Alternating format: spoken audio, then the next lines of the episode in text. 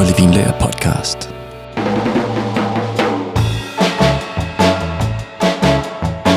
Blindsmagning. Det kan være svært at mestre. Det kræver nemlig, at man kender lige de klassiske vinstil rigtig godt. Og derfor skal man altså også holde sig opdateret på en masse forskellige druer, regioner og årgange. Men øh, begynder man først at forstå kunsten og sproget bag blindsmagning, så er det faktisk ikke så svært alligevel. Altså teorien omkring det, det er altafgørende. Men øh, man skal selvfølgelig også opbygge erfaring med ligesom at blive ved med at smage og smage og smage. I det her afsnit, så har jeg inviteret René Langdal og Thomas Ilkan i studiet til en blindsmagning-session. Og de er altså to af Danmarks mest vinkyndige herrer. Og de står altså også bag Danmarksmesterskabet i blindsmagning. Så lad os se, hvordan de professionelle de bærer sig ad med blindsmagning.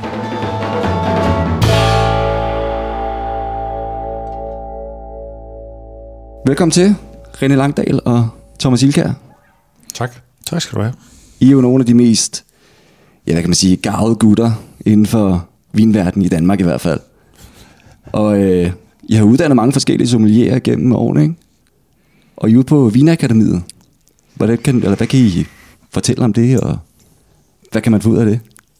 Ja, vi kan fortælle meget, tror jeg, men øh, for at gøre det kort, så er det jo en, øh, en uddannelse, institution er det blevet til efterhånden, som startede øh, tilbage i, øh, i 2007.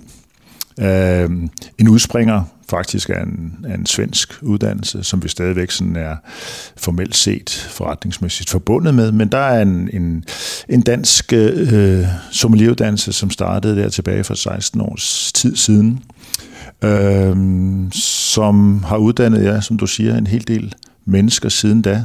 Dels øh, folk fra restaurationsverdenen, øh, men også mange øh, importører og folk fra detaljledet, mange private, journalister, konsulenter. Vi, det er en uddannelse for alle. Vi har ingen krav om erhverv eller forudgående uddannelser eller alle. Så det er et sted, hvor alle, øh, der virkelig interesserer sig for vin, som gerne vil vide mere om det, få lidt systematik på tingene og øh, få papir på deres viden, mødes og tager en, en uddannelse. Mm-hmm. Så når man er færdig på Vinakademiet, hvad står der så på ens diplom? Ja, så står der, at man er sommelier, ja. fordi vi kalder det en sommelieruddannelse. Men ja. øh, det er jo en ubeskyttet titel, så du og jeg, alle, der har lyst til at kalde sig sommelier, mens man skænker et glas vin op, kan jo, kan jo gøre det. Mm. Øh, så det, man kan sige, øh, det handler jo meget om, at, at efter øh, lang tid øh, på markedet at have opnået i praksis en anerkendelse for, at de folk, der, der kommer ud, øh, kan en hel del om vin, men jo selvfølgelig langt fra alt. Det er der nok ikke rigtig nogen, der kan påstå, at de kan jo, og det, det påstår vi heller ikke. Mm. Men, øh, men de, har, de, er, de er blevet sommelierer, som for os mere er en øh, uddannelsesbetegnelse end en erhvervsbetegnelse. Ja. Og hvor lang tid tager de her uddannelser? Jamen, der er jo to niveauer, øh, og jeg er faktisk en lille smule i tvivl om, det kommer jo lidt an på, hvordan øh, kurset bliver tilrettelagt, altså sådan rent praktisk. Men niveau 1, øh, altså du kan vel egentlig gøre det på halvandet år. Nej, man kan gøre det hurtigt. Faktisk, kan man faktisk gøre det på et år? Man eller kan gøre det kigger hurtigt. Lige på Thomas, fordi ja, nej, men det, jeg er kun involveret i undervisning på noget af det jo. Så. Ja, nej, ja. men det er jo sådan, at øh, som René siger, det kommer lidt an på, hvornår. I København starter vi for eksempel op to gange om året. Mm. I Silkeborg, hvor vi også underviser, kører vi et årligt kursus. Uh, og lidt afhængig af, om man starter i uh, efterårsterminen eller til forårsterminen, så er man færdig inden for 9 til 11 måneder faktisk. Mm. Uh, før man er kommet igennem begge niveauer, som udgør den fulde uddannelse, og eksamen ligger efter niveau 2. Så det er, ikke, det er ikke to forskellige uddannelser eller kurser, det er en lang sammenhængende mm. uddannelse. Øhm, ja. Så udover at I underviser i vin, og I har skrevet bøger om vin, og laver podcast og alt muligt, så laver I også DM i blindsmagning. Hvornår startede det, og hvad går det ud på? Jamen det er jo, øh, startede jo tilbage i 2014, 13 var det ikke det? Øh, vi havde, havde vi 10 års jubilæum, eller 10 gangs jubilæum sidste år faktisk. Øh, Øh, og det, det startede med, at, at øh, Thomas og jeg, vi havde øh, fulgt et, øh, et, et hold, som deltog i VM øh, til øh, i, i, i blindsmagning, og så blev vi lidt inspireret af, at ah, jamen, altså, det måtte der kunne lade sig gøre at lave en, en tilsvarende dansk konkurrence. Øhm, og det så satte vi os ned, og så kiggede vi på, hvordan VM bliver afholdt, øh, efter hvilken systematik, og hvordan er det bygget op. Øh, 12 vine for eksempel øh, kører det med fast der. Øhm, og så fordanskede vi det en lille smule, øh, og synes også, at øh, allerede fra starten er sådan set, at, at der var for lidt, der sådan var øh, spænding, øh, spændingselementer til sidst, og det kunne godt gøres lidt mere underholdende, så vi, vi koblede fra starten den der finale del på, sådan at de smager 12 vin, 12 vine i øh, hovedkonkurrencen, og så er der sådan en tre hold, som gik videre, siger jeg nu i øh, datid, øh, til en, en, øh, en live finale del. Øh, og det har vi jo så lavet lidt om på nu, øh, efter de, altså sidst, fra med i år jo, sådan set. Øh. Men der, der, der, det er en lille smule anderledes end, end VM. Men grundlæggende 12 vine, der skal blindsmages øh, af et hold, som består af tre medlemmer i vores tilfælde. Og man kan så også sige, at vinene fra DM er lidt mere klassiske, lidt mere overkommelige, kan man sige. Altså VM, der er mange mærkelige vine. Der kan være ja, det, det, Merlot fra Schweiz og ja, det, det, Zweigelt fra det, Australien. Det synes jeg godt, du kan have en pointe i. Uh, altså, det, det er lidt, lidt, lidt både og, men, uh, og, og jeg er sikker på, at, at, at Thomas og, og, og min, mit valg, mine valg til, til, til DM bliver også problematiseret hvert eneste år. Og der kommer altid nogen, som siger, at ah, det var ikke en klassisk vin i to der, og et eller andet. Ikke? Men, men, men jeg tror sådan, objektivt set, så tror jeg, du har ret, altså i forhold til VM, fordi der er, der kommer nogle, der kommer nogle spøjse vine øh, ind imellem. Det gør. Vi, vi plejer lidt at sige, at der, der må meget gerne være svære vine. Ja. Men, men så skal de være svære, fordi det ikke er noget, man smager så ofte. Ja. Når man kigger på etiketten, så skal det netop ikke være Malo fra Pfalz eller øh, Riesling fra øh, Danmark. Så, så, så skal det være noget, der, der giver mening. At nogen så smager den og synes, det er en atypisk vin for, hvad der står på etiketten, og den ikke minder dem. Det er så en anden ting, og den mm. diskussion kommer vi aldrig udenover. Men, men lad os tage et eksempel. For nogle år tilbage havde vi en, en Torrentes fra Argentina, som ingen gætter. Øh, og det er jo fordi, det er en svær vin, fordi man har ikke smagt det før, men, men det er en klassisk vin, det er en klassisk vin og ja. det er en klassisk kombination. Øh, og det er nok det, er det der er, kan man sige, grunden drivkraften i vinvalget. Ja. Der må godt være nogen, som det er et Danmarksmesterskab, der må godt være nogen, der er svære indimellem, men, men de skal være klassiske i den forstand. Ja. ja, altså man kan jo sige, hvis man tager mastersommelieruddannelsen, som nogen siger er verdens mest svære uddannelse at gennemgå, altså der er jo også et pensum for, hvad for nogle vine du kan komme op i, når man blindsmager. Uh-huh. Øh, og det er Tordontes jo en af dem, for eksempel. Uh-huh. Ikke? Og den vil jeg sige, er ret nem at gætte. Øh, hvis det stod til mig, det kan jo kun det, være fire forskellige deltog, ting. Deltog du, ikke, du deltog ikke i konkurrencen det år, eller hvad? Nej, ikke, ikke det år, ikke det år, men det vil være på Nej. min liste over ting, jeg vil lede efter. Ja, ja. Men det er jo... Øh, det, det, det, er sådan, det er jo det er sådan, det er, at, øh, at vi har fundet ud af, at en ting er, at det er svært at gætte, hmm. hvad en vin er i glasset, men det er næsten endnu sværere for os at gætte, hvad folk vil gætte. Ja. Fordi taget det eksempel der, så erindrer jeg, at vi sad og sagde nøjagtigt det samme inden konkurrencen. Ikke? Ja. Okay, den er, men det kan jo ikke være så meget andet. Den, altså, der er jo de, de muligheder og så videre. Øh, men det viser sig bare, det har vi gjort talrige mm-hmm. gange igennem de 10 år, det viser sig bare bare efter, at sådan er det ikke i praksis. Og det er uforholdsmæssigt lettere at sidde på den anden side og have nogle forestillinger om, hvor svært noget er, og hvad der må bliver gættet. Ja. Øh, og vi bliver overrasket hvert år. Ja. Og, og det har også en kæmpe stor betydning. Det er også nødt til at sige det der med, at, at det kan godt være, at vi sidder jo også og eftertester og efterprøver. Altså, Tordontes, okay, hvad er forvekslingsmuligheden? Oplagt muskat. Så vi forventer, at når der så, det sidder vi jo og snakker om på forhånd, hvis der kommer fejlgæt, så vil det sandsynligvis være muskat, folk gætter på. Men jeg husker det som om, at ud af de 54 deltagende hold, der, der var måske to hold eller sådan noget, der havde gættet på muskat, så var der alle mulige andre øh, forskellige gæt, gevyrtstraminer og sådan noget, fordi det var en aromatisk drue og sådan noget. Ikke? Øh, og i års konkurrence var der jo også tilsvarende eksempler på nogen, hvor vi jo havde forventet, at det er, det er jo, det er jo en, en relativ, det er en nem druesort. Det er en klassisk blindsmagningsdruesort, fordi det kan ikke være så meget andet. Men fordi den kommer i en bestemt rækkefølge, den kommer måske efter en vin, som har opført sig på en bestemt måde, så kan vi ikke forudse helt, hvordan den opfører sig. Og så sker der sådan et eller andet, det er jo ikke en masse psykose, fordi I sidder jo ikke og snakker, nu sidder jeg og kigger, jeg ved, at du deltog i år, ikke? Men holdene snakker jo ikke sammen indbyrdes. Men der kan opstå de samme bevægelser, at, at man har noget i munden fra den foregående smagning, og så kan det påvirke den efterfølgende osv. Ikke? Så, så, bliver en, så bliver en nem drue i citationstegn pludselig en svær drue, viser Ja. det sig. Men altså, der er jo også hvad, 1300 forskellige druer, der er i produktion. Ikke? Der, så når man siger blindsmagning, så er det jo ikke... Øh, altså, det skal jo ikke være skidesvært. Der er mange, der misforstår det. Ja. Hvis man går ind og siger til en, for eksempel en vinbutik, og siger, jeg skal holde en blindsmagning, og så vælger de et eller andet, som ikke er til at gætte. Ja, Og det kan man jo ikke bruge til Det er jo noget. ikke meningen. Det, det er jo noget, der skal være repræsentativt. Ikke? præcis. Ja. Så egentlig er det jo kun, lad os sige, omkring 100 vinstil, som man ligesom kan Mhm. mm-hmm. udsættes for, ikke? for at det skal være fair. Ja, ja, der skal være en eller anden, der skal være en eller anden range, og, og, øh, og, og det, men jeg synes, det, det fairnessen handler mest om, at, at, at når man ser etiketten, skal det give totalt mening, og det skal ikke være sådan et Ja. eller andet, som er som ikke en kombination, man, man aldrig vil komme op med, øh, og som er, er helt atypisk, og, og, og derfor kan man sige, af gode grunde, ikke ligesom dukker op på den indre øh, blindsmagningsskærm, når man prøver at, øh, at løbe mulighederne igennem. Ikke? Jo. Men øh, hvordan tænker I, altså for jeg kan jo se udviklingen fra, fra DM, hvor der måske ikke var så mange, der deltog, til nu, hvor folk nærmest står i kø for at få billetter til det her, ikke? Mm. og billetterne bare ryger væk. Hvorfor er det blevet så populært?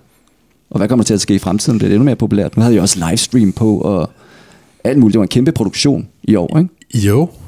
Jo, men altså, det, det kan vi jo ikke sige noget om, altså, øh, men, men, men vi er selvfølgelig nok også nødt til at se det sådan i en sammenhæng, som er lidt bredere i forhold til, at øh, der er generelt fokus i øjeblikket i, i Danmark på, øh, på god vin. Øh, der skete noget under corona. Øh, det danske vinforbrug er generelt steget. Øh, men ja, der er klart en fornemmelse af, synes jeg, at, at der, der er sådan en, øh, en dybere interesse for vin end bare almindelig hverdagsdrik. Øhm, og selvom man kan sige, at det ikke er tusindvis af mennesker, der sådan i Danmark sætter sig ned og er villige til at deltage i en konkurrence øh, på, på højt niveau, så, så er det nok til at skabe den her kritiske masse, sådan at de få pladser, vi har adgang eller har, har mulighed for at tilbyde, ikke, de, de, de bliver ja, taget ret hurtigt. Ja. Simpelthen. Jeg tror, altså, det, er de to ting. Ikke? Dels er, at den interesse er, er bare steget, mm. siden vi startede for 10 år siden, og så snart man begynder at interessere sig lidt mere for vin, altså så er der sådan, jeg vil ikke sige den slagende vej, men der er alligevel nogle, nogle klassiske step på vejen. Ikke? Det handler noget om at øh, begynde at gå til nogle vinsmagninger, måske komme med i en vinklub, og så på et eller andet tidspunkt, så ender man i sin første blindsmagningssammenhæng, øh, mere eller mindre tilfældigt eller ikke. Øh, og, og så kan man sige, har man så først prøvet det, så er der jo så nogen, der, der netop bliver tricket af det. Men det er jo sådan lidt en indgroet del af, af det lidt mere interesserede vinmiljø, at der er blindsmagning i et eller andet sammenhæng, mm. dukker det op. Og så kan man sige, for vores specifikke konkurrences vedkommende, så handler det jo så også om, at, at nu er, øh, og igennem mange år, så er ordet blevet spredt. Altså, mm. jeg tror, at der ikke var så mange i starten, handlede lige så meget om, at folk vidste ikke rigtigt, at det fandtes endnu, og at øh, marketingsbudgettet ikke var kæmpe stort. Ikke? Så, og nu, nu, nu er det ligesom et overstået øh, kapitel. Ja. Jeg synes, at blindsmagning, det er noget af det sjoveste omkring vin. Det er det, der holder en altså, frisk i hovedet og opdateret, og man kommer ligesom til at prøve alt. Mm. Det gør også, at man skal være åben for alting. Og faktisk også, at man får en eller anden en kærlighed for alle vinstil. Altså nu er jeg for eksempel ikke en, nødvendigvis en Zinfandel-mand, eller en Gewürztraminer-mand, eller et eller andet, eller Pinot Grigio, eller sådan noget. Men fordi, at jeg ved præcis, hvad jeg skal lede efter, hvordan jeg skal analysere den, så får man en eller anden form for kærlighed til den, ikke? i stedet for kun at drikke øh, Bourgogne eller Bordeaux eller et eller andet. Mm. Så man kommer hele tiden ud og prøver de her mange forskellige vinstil, fordi man skal holde sig opdateret konstant. Ja, det er jo både og, tror jeg, for jeg tror, og vi har dem også øh, del, som deltager i konkurrencen hvert år, ikke dem, der kun drikker champagne og Riesling og Bourgogne, ikke? Eller, eller kun Bordeaux, og egentlig ikke rigtigt. Og, og, og, og der kan man sige, der har vi jo også altid bestræbt os på at, at, at lave en konkurrence og sammensætte et, et, nogle, et sæt vine, der netop er virkelig bredt. Mm. Hvor vi, hvor vi lige så sige, vi vil godt honorere og belønne dem, der netop, som du siger, er brede i deres smag, brede i deres interesser, brede i deres erfaring. Øh, og øh, så der er der også nogen, tror jeg, der sådan faktisk øh, af den grund er dumpet ud af konkurrencen gennem klart. årene, ikke? Ja, ja. fordi at der, der kom bare for lidt øh, Riesling og champagne, ikke? eller for lidt naturvin, eller hvad det nu var. Ja. Øh, og, og, og sådan er det. Det er fair nok, øh, og det er fint. Ikke? Vi, vi vil godt lave en, en, en, en konkurrence, der virkelig rammer mm. bredt på vinsmag. Det fedeste ved at være til DM i blindsmagning, synes jeg, det er jo, at man bliver serveret. Altså, og man ved, at det er jer, der har stået for vinene, så man kan regne med, at det her det er nogle klassiske vine, der kommer ind. Øhm, og det vigtigste for mig, det er nærmest også altså ved blindsmagninger, det er, at den, der serverer vinen, har styr på, om det er en klassisk vin. Øh, og nu kan jeg forestille mig, at fordi I ved så meget om vine og blindsmagning, at det altid er jer, der skal stå for at servere vinen, ikke? for det meste. Mm. Har jeg ret i det? Det har du fuldstændig ret i. Altså ikke i praksis. Altså hvis du mener, fysisk serverer vi jo ikke. Nej, men Øh, altså det er jer, der, der sørger for, at andre får blindsmagningsoplevelsen, ja. Ja. og det er jer, der har stået for det. Fuldstændig. Ja. Ja. Korrekt, det er helt og aldeles, og det er også øh, nærmest altså magtpåliggende, at øh, det er os, der, der står for udvælgelsen af, af vinene. Ja. Øhm, og, og, og det er det simpelthen, øh, det, det, det, det er det for at give den bedste konkurrence grundlæggende, det er jo egentlig det, det handler om, men det er lige så meget for at kan imødekomme eventuel efterfølgende kritik. Fordi hvis der er kritik, og det skal der, så selvfølgelig vil der opstå kritik øh, bagefter, men det skal altid være sådan, at den kan, kan, den kan rettes til nogen specifikt. De kan rette den til Thomas, de kan rette den til mig, og så sige, hvad fanden var det, I lavede der, eller hvad var det for noget, I havde der, eller sådan et eller andet. Og så kan vi forsvare, eller vi kan komme i møde, eller sådan er det jo også nogle gange, fordi nogle gange er der jo vine også, hvor vi siger, jamen øh, det var en vin, der bevægede sig måske på grænsen til et eller andet, øh, og, sådan, og, og så kan vi forsvare, og vi kan sige, hvorfor at det var sådan, og det var et valg, vi havde taget, og det synes jeg også er meget, meget afgørende for en, øh, en øh, kvaliteten på en, på en systematisk, stort anlagt blindsmagningskonkurrence. Ja. Så i dag har I lyst til at ryge på grillen? Ja, Ja, helt sikkert. ja. det, øh, jeg kan faktisk ikke huske nogen sammenhæng de sidste 25 år, hvor jeg har sagt nej tak til et glas vin. også, også, selvom det var, også selvom det var blindt, øh, ja. fordi at, øh, og det, det, det er også det gode ved DM, synes jeg, at vi, det lykkedes med at, at, at, at tage lidt af det der farlige ud ved blindsmagning, som man ellers møder utrolig meget, og jeg synes, når man bevæger sig, øh, som vi gør, i, i professionelle sammenhænge med kolleger eller andre, så, så, så er der altid en, en, sådan en lidt en, en, en, en nervøsitet omkring det, og der er nogen, man tydeligt kan mærke, der prøver at slippe udenom blindsmagninger, og fordi der er sådan en eller anden lidt misforståethed omkring det, øh, at det skal man jo kunne, hvis man er professionel inden for vin.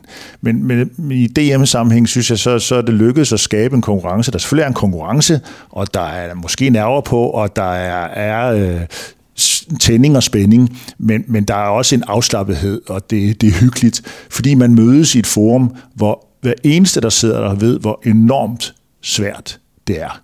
Og så, så kan man ligesom sænke skuldrene, fordi der er ingen i rummet, der egentlig forventer særlig meget. Måske forventer man noget af sig selv, men man ved, alle ved, hvor svært det er. Der er ikke nogen prestigetab ved det, fordi at vi kender alle øh, tærsklen for det. Ikke? Jeg tror, om altså 10 år, 54 hold, som der sidder nu, 12 vine, man kan gange, gange, gange, hvor mange gange vi har fået et gæt ind på en vin. Altså det er tusindvis. Og to gange, to gæt har været helt rigtige i årenes løb. Så gav vi endda ikke fuld point det ene år, fordi Nej, de, skrev, de skrev producenten lidt forkert, og så tænkte vi, den skal de ikke have. Men, men, men kun to gange er der et hold, der har gættet en vin hele vejen igennem. Ikke? Det siger noget om, hvor næsten umuligt det er. ja. Var det Wine Factory, drengene, som skrev forkert der? Nej, Nej. det var Nå, det ikke. Nej, det var det ikke. Det har vi nemlig også gjort, kan jeg huske. Nej, det var det ikke. Okay, jamen, øh, jeg vil gerne servere seks vine for jer. Mm. Tager den selvfølgelig øh, en af gangen. Øhm, og så kører vi efter de regler, som vi bruger til, til DM. Mm-hmm. Egentlig har man 10 minutter, men jeg ved ikke, om I har brug for så meget. Øh, I kan sikkert skralde en masse bullshit af, ikke? Men øh, hvis vi lige tager reglerne. Man skal jo gætte land, region og appellation. Og så er der druge. Og sekundær druge, hvis det er et blend. Øh, så skal man gætte årgangen, og så en officiel typebetegnelse. Så det vil sige, det kan fx være trokken, eller det kan være øh, Crianza, eller Reserva, Gran Reserva. Hvad kan det ellers være? Premier Cru, for eksempel. Det, ja, altså det kunne, det kunne være, det kan være prædikaterne, typisk i Tyskland, altså noget med rest, øh, sukkerindholderne. Kabinet, afslæse, Dosage-niveau på champagne, øh, kan det også Ja. være. Ja. superiore betegnelser. Ja. Så nogle af de der. Og det er sådan, det er den, det er ligesom sådan den lidt, den lidt øh, underlige kategori, kan vi sige, som, fordi det er jo simpelthen kun nogle vine, der har sådan en tillægsbetegnelse. Og kan man sige, er man, Ja. gået, er man gået et helt andet sted hen, jamen så, så, så giver det ikke så meget relevans, men vi ser nogle gange jo også derfor, at der er nogen, der gætter øh, en eller anden vin, og så selvom det slet ikke passer på den vin, så skriver de reserver på mm. nede i Ja, ja. typebetegnelse, for ligesom at lave en lille gardering. Ikke? Er vi nu gået helt galt på det andet, så kan det være, at der lige er et point at hente der.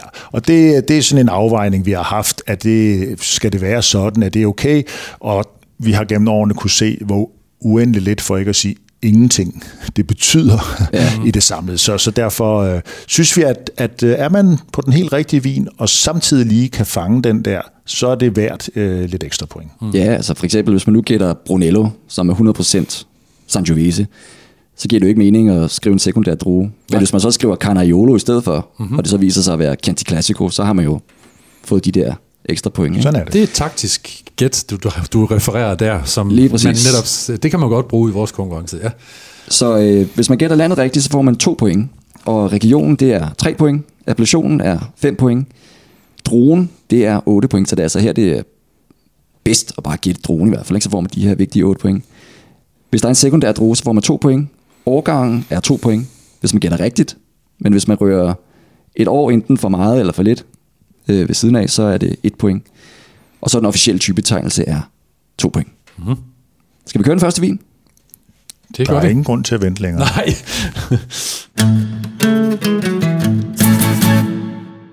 Værsgo de her, så er der, er, eller så er der vin i glasset. ja. Ja, tak.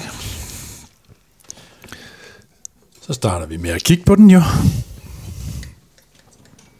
Ja, det er jo altid det der med farven der. Det øh, giver altid mest viden, når man ved, hvad der er i. Så Ja. kan man begynde at, at sige noget for det. Men altså, vi har der jo en fin gulgrøn Gulgrøn i hvert fald. Ja. nuance her.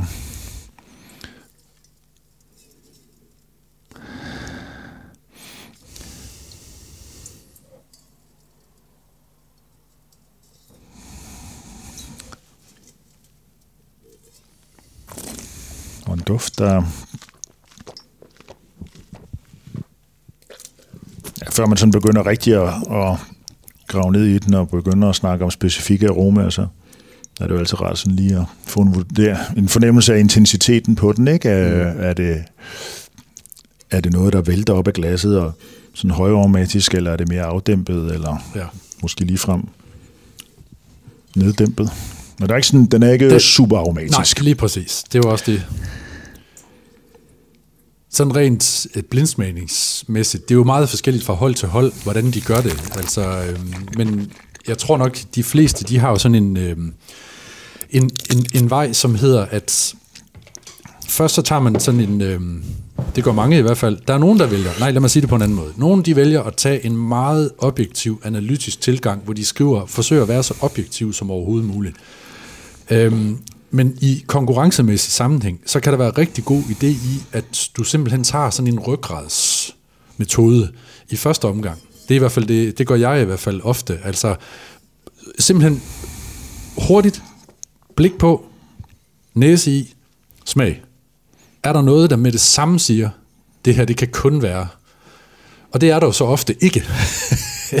og så kan man slå alt, alt det andet øh, baggrundsviden, øh, teoretisk baggrundsviden og alt det her til. Og den her for eksempel, den, den har jeg det sådan med, altså det er ikke en, der for mit vedkommende lige med det samme siger, boing, der er en pære her, der blinker. Nej, Den skal jeg analysere en lille Nej, smule det mere kan, på. det, det, det, det kan jeg sagtens følge. Øhm, og så igen, øh, jeg har det måske en lille smule anderledes, eller jeg er lidt mere forsigtig der, øh, øh, eller jeg prøver måske bevidst at, at, at, at skubbe, det, skubbe det væk, men det er bare meget, meget svært. Mm. I hvert fald, hvis vi taler en 5-10 druesorter, som man sådan også selv synes, man kender godt og har stor erfaring med. Ikke? Der, ja. det, er det først poppet op i hovedet, så er det meget svært jo at komme væk fra det igen. Mm. Uh, men, men, men, men det er der heller ikke lige noget, der gør for mig her. Så der begynder det mere sådan at, at handle lidt om at, at prøve at få, få fat i en struktur på vinen. Uh, sådan er det i hvert fald for mig først. Jeg prøver også at skyde aromaerne så langt væk, jeg overhovedet kan. Mm-hmm. Øh, selvom det igen er meget svært mm-hmm. at prøve at lige at forholde mig til syre, krop, alkohol, ja. mm, tanniner, hvis det er rødvines vedkommende. Mm-hmm. Jo. Det er fuldstændig rigtigt, og sådan, sådan, sådan har jeg det også. Altså, der er jo sådan i, i, i lærdomskredse på de, de skoler, der findes øh, internationalt, så vi kører jo langt den her vejen på Vinakademiet samme metodik, også øh, når vi skal lære øh, eleverne at blindsmage. Øhm, og, og, og nogle, eller mange gange så handler det om, at aromaer kan man jo i dag styre i alle mulige mærkelige retninger ved at tilsætte bestemte gærtyper osv. Så hvis man er i tvivl, så kan det nogle gange hjælpe en at fokusere, som du siger, Thomas, på strukturen, altså vinens øh, struktur. Mm. Der er ikke noget for mig på den her, der aromamæssigt Nej, altså det er jo, ringer, nej, det er, nej, det er det heller ikke. Men det er, det er en vin med en, en, en høj syre, uden mm. at være høj, høj, høj. Mm. Der er plads stadigvæk, men for mig er det en vin med en syre i den højere, ja. højere afdeling. Det er en vin med en, et lille plus på kroppen. Ja. Det er ikke en det er ikke en decideret fyldig cremet vin, men, men, men et, et, et, et, et medium plus på, på kroppen der. Ja. Der er noget bredt i den. Og jeg tænker også, jeg kan ikke lade være med at tænke karakteren af syren, fordi det der med at arbejde med de der medium og medium plus og minus, øh, som man jo gør, det gør du jo også, ved jeg. Øh, for eksempel, øh, Alexander, når du øh, blindsmager, øh, i hvert fald i din podcast, øh, det, det, det er nogle gange øh, fint nok, men nogle gange så har man også brug for at nuancere på karakteren af syren. Øhm, og den her, den her synes jeg jo er moden. Altså det er en moden syre. Mm. Øhm, og i og med, at det heller ikke er en aroma, der sådan dukker op af glasset, så begynder jeg, altså, nu, nu begynder jeg sådan også at, at skralde nogle druesorter væk, mm. øh, som det ikke mm. kan være. Altså oplagt for eksempel Sauvignon Blanc. Mm som jeg altid synes har sådan en grøn syre, en umoden mm. syre. Mm. Det, det er det ikke. Nej. Øhm, Nej. Men vi er i, jeg er helt enig i, vi er i en, en druesort, som øh, man normalt, eller som i det her tilfælde i hvert fald ikke øh, har fad på. Ja. Øhm, men som er strukturelt kendetegnet ved sin forholdsvis høje syre. Ja, og umiddelbart er der heller ikke et, et, et varmeklima øh, præg over vinen. Mm. Frugtkarakteren er ikke tropisk, den er ikke overmoden. Øhm, alkoholen, det ved jeg ikke, 13, 13,5 på sådan noget her, kan yeah. den snige sig op på 14 kan den måske godt, men, men det er ikke heller noget, der i decideret taler sådan virkelig Nej. varmt oversøisk, for Nej. eksempel, eller varmt klima til mig. Mm-hmm. Øhm, lidt gulfrugtet. Ja. Jeg vil bruge gul på Mm-hmm. Altså det er mere sådan uh, stenfrugt i den gule øh, ende af gule æbler. Ja. Uh, og så skal vi jo prøve at begynde at, at snævre det lidt ned. Uh, hvad kan være i spil? Ja. Uh, altså jeg har risling på. Ja. Jeg synes ikke helt, der er syre nok. Nej, det, nej det, jeg synes, øh, det, men, for mig vil den være en lille smule atys, men, ja. men i, fra et lidt varmere område, mm. måske så altså i den sammenhæng mm. varmt, i et lidt varmere overgang, måske nok, ja. Øhm,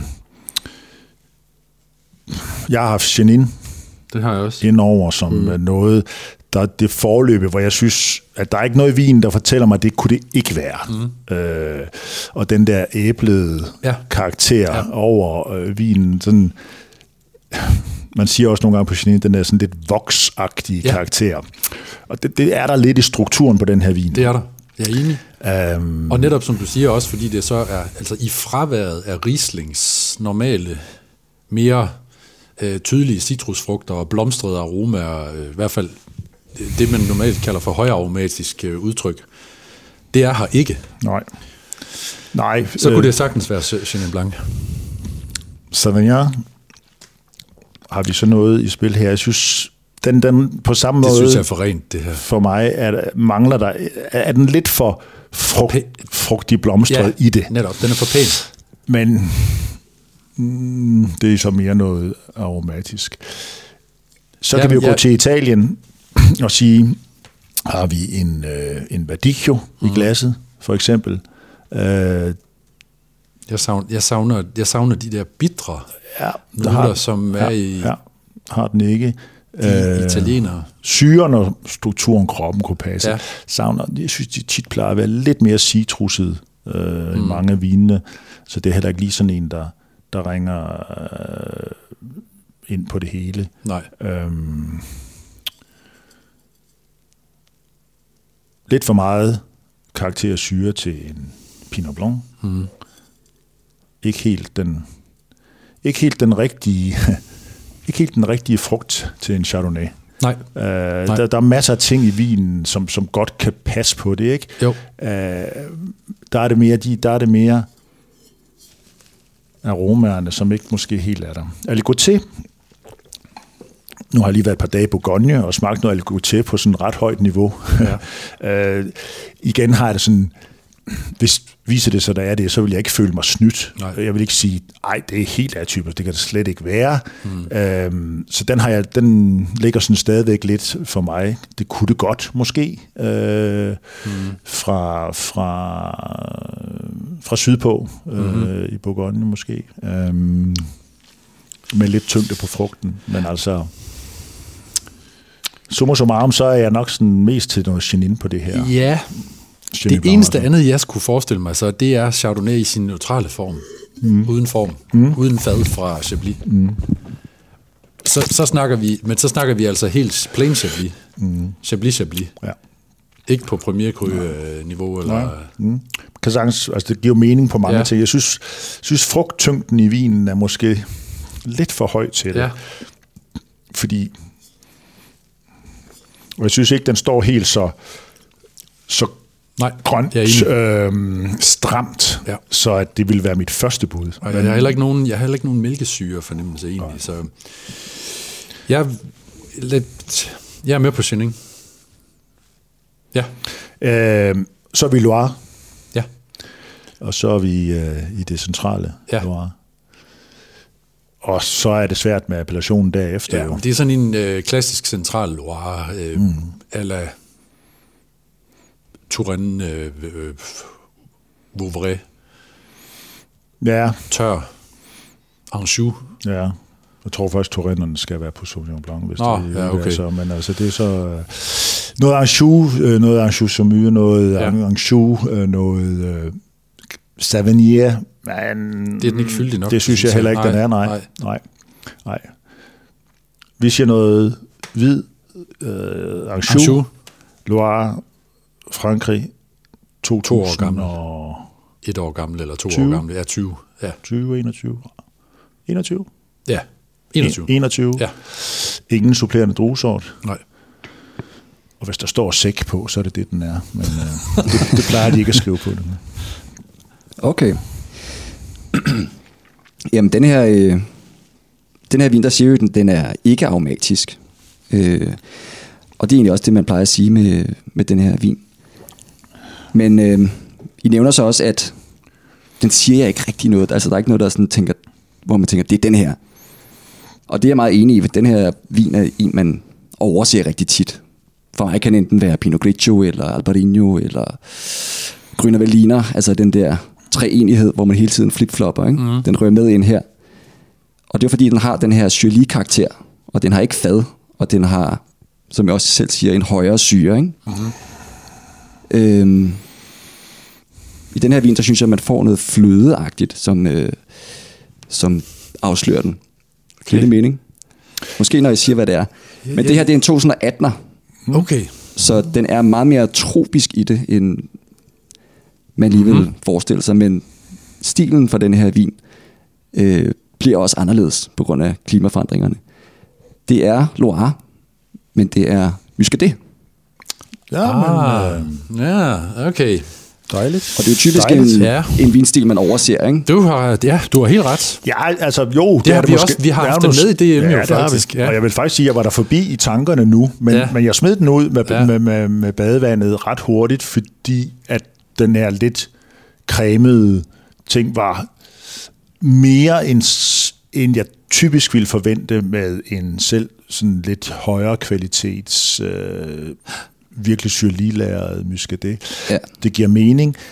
Men det er også en del af blindsmagningens logik, øh, synes jeg, som, som i hvert fald koster øh, os her, øh, eller i hvert fald i min logik, og det er, at i ende af the day, så bliver man nødt til at gå med det mest sandsynlige. Man bliver nødt til ja. at gå med statistikken. Mm. Ikke? Og der kan man ligesom sige, det, hvor mange af muscadet-vine bliver lavet i, i den her kvalitet, med den tyngde, med den der frugtkarakter, det giver total mening, at det er det, det er fint. Mm. Øh, men man bliver nødt til på et eller andet tidspunkt at sige, okay, hvor er sandsynligheden? Mm-hmm. Hvad, hvad, siger, hvad, hvad er statistikken for, at det er det? Fordi at der næsten altid vil være mm. 2, 3, 4, 5 valgmuligheder til sidst.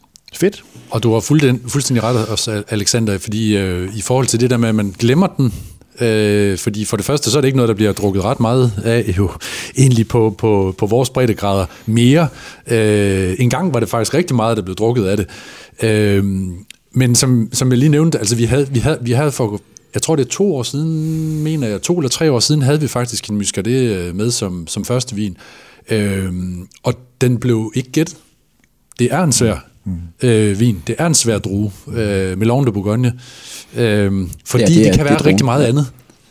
Præcis. Så, ja. Men det her, det er jo heller ikke, man vil ikke engang kunne få point for Syrlige, fordi det her, det er jo en, en af kryerne, så det er Okay. fra Clisson. Okay. Ja. Så en Syrlige skal ikke lære mere end øh, 14 måneder Syrlige. Øh, men den her har ligget 35 måneder, ikke? Ja. så den har fået mere af det her cremethed. Og, Det må man sige. Men det altså. synes jeg faktisk så til gengæld omvendt er ret vildt, at den har. For så normalt, når de har det der 35 så lang øh, tid på, på bærmen, ikke, så vil jeg netop forvente meget mere pff, altså bredde på den, end der egentlig er her. Ja. Ja. For den her synes jeg er utrolig ren og sprød, ja. egentlig. Ja. Det er utrolig godt lavet, ikke? Øh, ja. For mig er også det her, selvom den her stil ikke er så populær, så er det alligevel... jeg har været på messe hele weekenden, som ja. så, øh, så er det jo ret vildt at tænke på, at de får så meget kærlighed, de her vine, og så koster de 200 kroner eller sådan noget mm. for den her vin, tror jeg. Ikke? Mm. Øhm, så sådan en helt klassisk vin, som har fået så meget læring, og som er så drikkeklar, når den bliver frigivet, det, det synes jeg er ret vildt. Mm-hmm. Og man er til det eller ej, for det er jo lidt neutralt druesort. Det er jo så op til den enkelte. Ja. Men øh, lad os prøve den næste. Ja, absolut. Point. Der var land på, point på papiret. Der var Nå ja, land, og der var en, en region. Det er vigtigt. Ja, ja, ja. ja, ja, ja, men Det er det- rigtigt. Men, men det er jo igen bare lige for at tage hurtigt lille, lille ting omkring det, hvis... Øh, godt, Ja, ja, ja, ja, vi har ikke trykket pause. Altså, nej, fordi øh, jamen, det er bare lige, det, det, det er også øh, i forhold til det der med blindsmagning. Altså, kunsten er jo netop på de vine, man gætter forkert, eller ikke rammer rigtigt, stadigvæk at tjene point. Det er meget vigtigt. Det kan vi jo se år på år, øh, år efter år. Altså, øh, godt nok har det de seneste år faktisk været en tendens til stigende grad, at der er nogen, der er så dygtige, at de simpelthen rammer rigtig mange point på rigtig mange vine. Men tidligere i hvert fald, og jeg tror også, hvis vi ser på det sådan i det hele 10-års perspektiv, så klart, de hold, der klarer sig bedst, det er også dem, der scorer point på dem, de gætter forkert på. Ja. Så det handler simpelthen om, at... Ja, Altså ikke har, ikke har nogen 0 points Ja, simpelthen. eller meget få Ja. vine, Ja. ikke? Ja, men det var vigtigt, at de kom øh, til Loire her. Ikke? jo. Så langt er jo heller ikke fra. Nej, nej.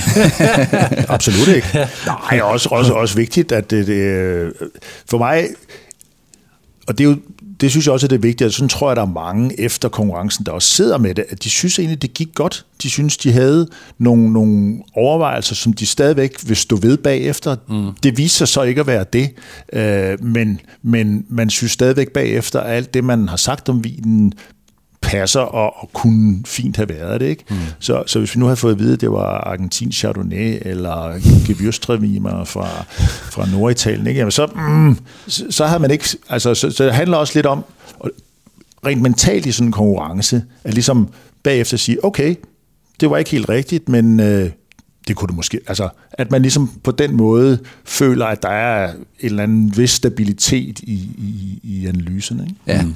Og det eneste tidspunkt, man lærer noget i blindsmagning, det er, når man gætter forkert. Det er rigtigt. Man kan gå og slå sig selv i hovedet. Ja. rigtig længe efter øh, at have gættet forkert. Desværre husker man aldrig Nej. de vine, hvor man har gættet Sådan er forkert. det. Så er det, hvis man gjorde det lidt mere, så ville man lære noget. ja.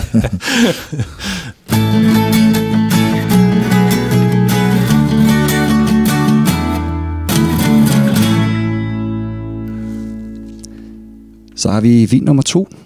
Værsgo. Tak. For det.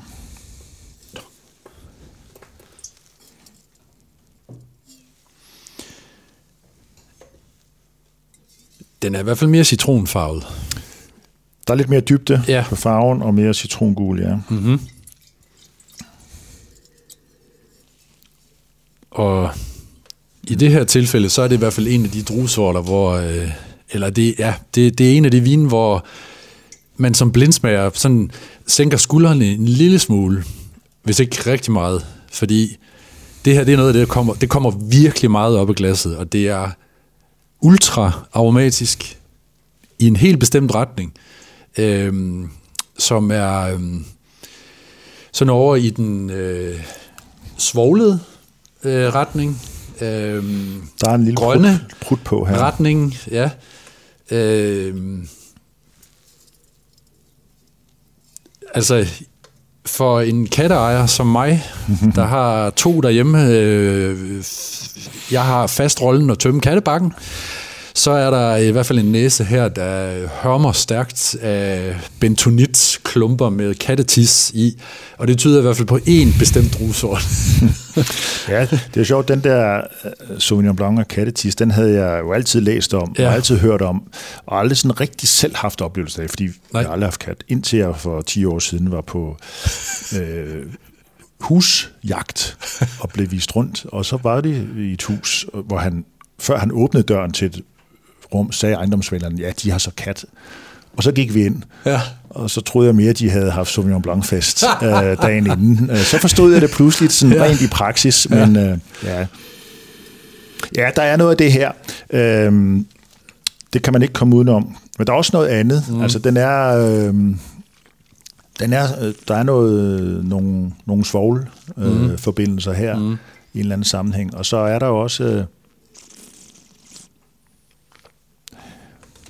lidt mindre af det sådan helt grønne, Ja. tomatstilkede ja. øh, Sauvignon Blanc, som, mm. man, øh, som man jo også finder i, i mange af vinene. Ja, Men ikke rigtig den her så meget, synes jeg. Nej, det er rigtigt. Øhm, det, det, det vi sidder og, og, og, og, og leder efter her, det er jo sådan en... Øhm, altså hvis vi er enige om, at det er Sauvignon Blanc, mm og det tror jeg, vi er 100% enige om, så han, nu begynder det så, så, så handler det så om, hvor er det så fra i verden, og så skal man selvfølgelig relatere sig til de stilarter, der bliver lavet de forskellige steder. Øhm, det land, eller det sted i verden, der har lært øh, hele den globale befolkning at holde utrolig meget af Sauvignon Blanc, det er jo sjovt nok ikke Frankrig. Øhm, I hvert fald ikke som Sauvignon Blanc. Øh, det kan godt være, at franskmændene har lært os at drikke Sauvignon Blanc, men så er det som en geografi, altså så er det som en oprindelse i Frankrig. Så som så druetypisk som det her det er, så er det normalt mere øh, New Zealand. Øh, Marlborough. Ikke mindst. Øh, men den analyse, som jeg lige hørte dig sidde og sige, det er, at du efterlyser nogle ting, hvis det skulle være New Zealandsk for eksempel, som skulle være ja, ja. i en lidt anden retning også, ikke? Eller Jo. hvad? Fordi jeg vil forvente noget Jo. mere sådan trope Ja. frugt og passionsfrugt og den slags, og det har jeg ikke. Nej, jeg har det lidt i eftersmagen. Altså, jeg, vil- jeg vil ikke sige, eftersmagen, frugt, frugttyngden i vinen her, får mig ikke til at sige, at det, det, det kunne ikke være mm. New Zealands... Så, men, men men i så fald vil jeg sige, at den er en lille smule atypisk. Mm. Altså, så har vi jo nogle producenter, hvis vi ligefrem skal gå derned, som, Jo, jo. Som, som arbejder meget på en speciel måde med vinen, ikke? hvor Jo. vi godt kan få den her karakter på vinene. Altså, jeg, Altså, Nej, og der- smagen, smagen bekræfter 100% det er Sauvignon Blanc. Fordi den har det der, jeg kalder en grøn syre. Man har sådan lidt en fornemmelse af, at man bider i en drue, som ikke er helt moden. Ja. Så er der jo et, lidt, og det igen bare for ligesom at... Det handler jo meget om, så det, det nu er vi på et punkt, som bekræfter mig i det, jeg plejer at sige, at blindsmagning er 70% teori. Ja. Fordi at, at nu, nu er vi der, hvor det kun er teori fra nu af, ja. stort set. Øh, og komme i tanke om det rigtige, eller glemme. Ja. Øh, og, og sådan er det jo. Så bare i, i, i, i den proces, øh, nu snakker vi lige om en glemt druesort før, Sauvignon Blanc, så er der jo et glemt område i form af Bordeaux. Præcis. Det var nemlig min første tanke. ja, så, så, så man nogle gange måske lidt ja. overser, ikke? Øh, fordi vi ikke drikker vinene så meget, ja. øh, fordi de er dyre. Og, og, og, og det her har faktisk alder. Ja. Det, der både farven og udviklingen på aromaen, synes jeg også indikerer, at der er lidt alderspræg øh, på, og det behøver jo ikke at være sådan rigtig, rigtig mange år, når vi snakker Sauvignon Blanc. Nej. Fordi det kan, godt, det kan ske på tre år, det kan ske på ja, ja. sågar to ja. år nogle gange. Ja. Men det, der man, er det, et eller andet, jeg synes, det, der trækker måske, til Bordeaux. Det man måske så savner lidt der, hvis man skal analysere videre på den, det er jo øh, fadpræget, som, mm. som ikke rigtig er der i sådan i hvert fald den udprægede stil. Men øh, det kommer igen lidt an på, hvem har lavet det. Øh, mm. Er det en lidt enklere Bordeaux, mm på etiketten, men som har fået lidt alder. Ja. Øhm, fordi sådan en, en klassisk venstrebreds øh, stor Pesac, graf, øh, Pesac graf, ja, ja. ja. Synes jeg... Jamen, det er rigtigt. Der vil der være fad øh, der, indover. Det er der jo næsten altid, men vi har ja. jo nogle af de der... øh, ja, retrodømme men, men som stadigvæk er oppe i et lidt seriøst leje, mm. hvor det hvor der måske ikke engang er Semillon i, mm. men hvor det er en ren ja. uh, Sauvignon Blanc-vin, som, som, som ikke får nødvendigvis så meget fad. Der er ikke, altså umiddelbart her tænker jeg ikke, der er hjælpedruesort på. Og hvis det er, så er det Semillon, og så er det en lille procentdel. Ja. Den her er tydeligt uh, Sauvignon-præget.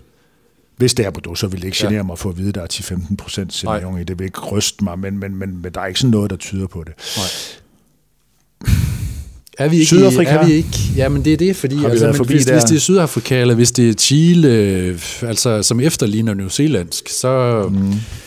så, så det, det synes jeg ikke, det, det her bærer ikke, det bærer faktisk ikke så meget præg af den her sådan øh, højteknologiske, rene ståltanks, koldgæringsagtige stil. Nej. Nej. Øh, ja, altså jeg, jeg er i Frankrig.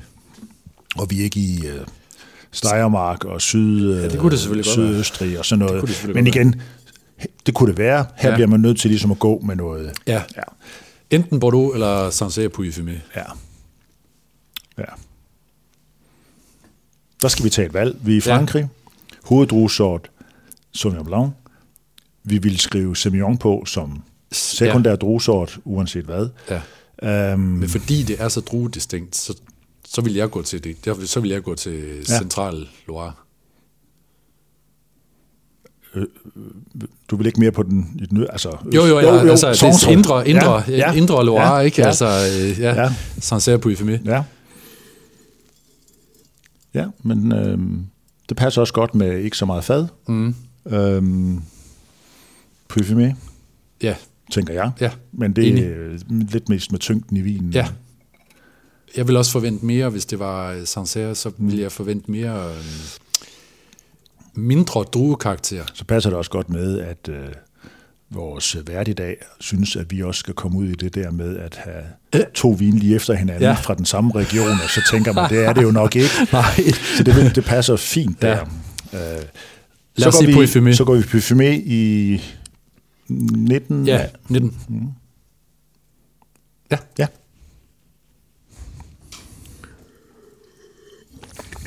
Okay. I kommer jo rigtig hurtigt ind på, øh, på drusorten. Kattepis. Jeg plejer altså at sige, at det kan være en, øh, en fyr, der ryger rigtig mange fede, og så lugter han af armsved. Mm-hmm. Så det bliver sådan lidt urtet øh, mm-hmm. armsvedsagtigt. Jeg har i hvert fald nogle venner, som dufter sådan. Lugter sådan måske. jeg spiller et rockband, så jeg, jeg, jeg, jeg smider de der punker. Ja. øhm, får I fad på den her, eller ej?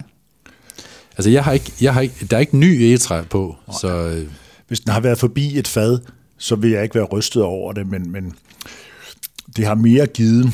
Altså, der er en lille, der er en lille tone i vinen, især til allersidst i smagen, som gør, at, at hvis vi skulle have gået til Bordeaux, så ville jeg have sagt, jamen så sådan, måske en grave, men med ældre fade, og, mm. og ikke, jeg synes ikke, der, der er ikke klart fadpræg på vinen. Men der er en lille, lille træsødmefuldhed til allersidst, som, som ikke vil genere mig. Men altså, og derfor også en Puy som har prøvet... Sagtens, den kan også være lavet i træ jo. Præcis. Altså brugte træfade, Præcis. gamle træfade, ja, ja. store fudre. Ja. Nå. Ja, for mig så er den her vin meget cremet og lidt fadpræget også. Øh, nærmest lidt tropisk i frugten. Øh, den har også fået 45 procent nyfad. Sådan. Okay. Så vi er i graf. Så vi er i graf. Okay. Men øh, der er gode point at hente, fordi I får Frankrig, I får øh, Sauvignon Blanc, mm-hmm. I får også Semillon, øh, og så får I et point for øh, årgangen, fordi det er en 2020 det her. Okay. Mm. Det er Chateau de Busco. Mm. Øh, 2020. Mm-hmm. Ja. Grand Cru Classé. Ja. Det er Graf. Ja. ja. Men så har vi jo også ovenkøbet i Pessac Leognan. Ja. Busco, ja. Lige præcis. Ja. Så har vi ikke fået point for appellationen alligevel, Nej. for jeg tror, jeg var endt med at insistere på Grave ja, og ikke Pessac, ja. men det, det, det er super fint. Ja. Godt. Det var tæt nok på. Ja, ja, men øh, igen, close, men ikke helt cigar. Nej.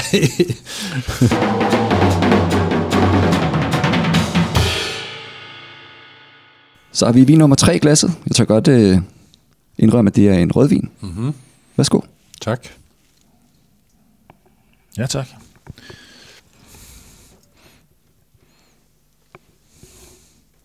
Ikke øh, super farveintensiv, ikke Nej. dyb, lige sådan på kanten mellem let og medium, ikke? Jo. Og med en... Gennemsigtig øh, i hvert fald. Orange-rød øh, ja. kant i hvert fald. Ja.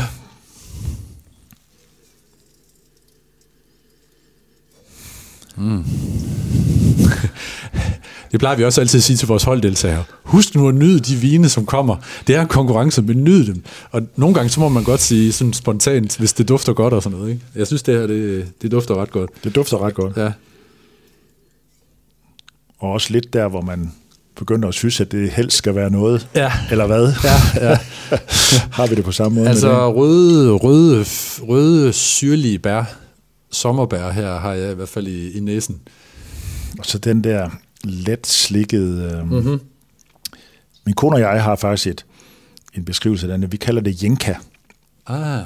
Øhm, tyggegummi. Jenka tyggegummi. Ja. Og så er der også... Øh, der er et træ, der har blomster, som faktisk også engang med en dufter ah, ja. det der jenka. Så jeg plejer at sige jenka på det her. Jenka er også noget, jeg siger tit. Ja. Øh, jeg synes, det dufter af liljer. Ja, ja men der, mm. der er den der lidt, den florale, men sådan den lidt sødmefulde florale karakter ja. over sig, ikke? Ja. Lidt, lidt kloragtig også. Jenka tykker mere sådan lidt mm. bleachy.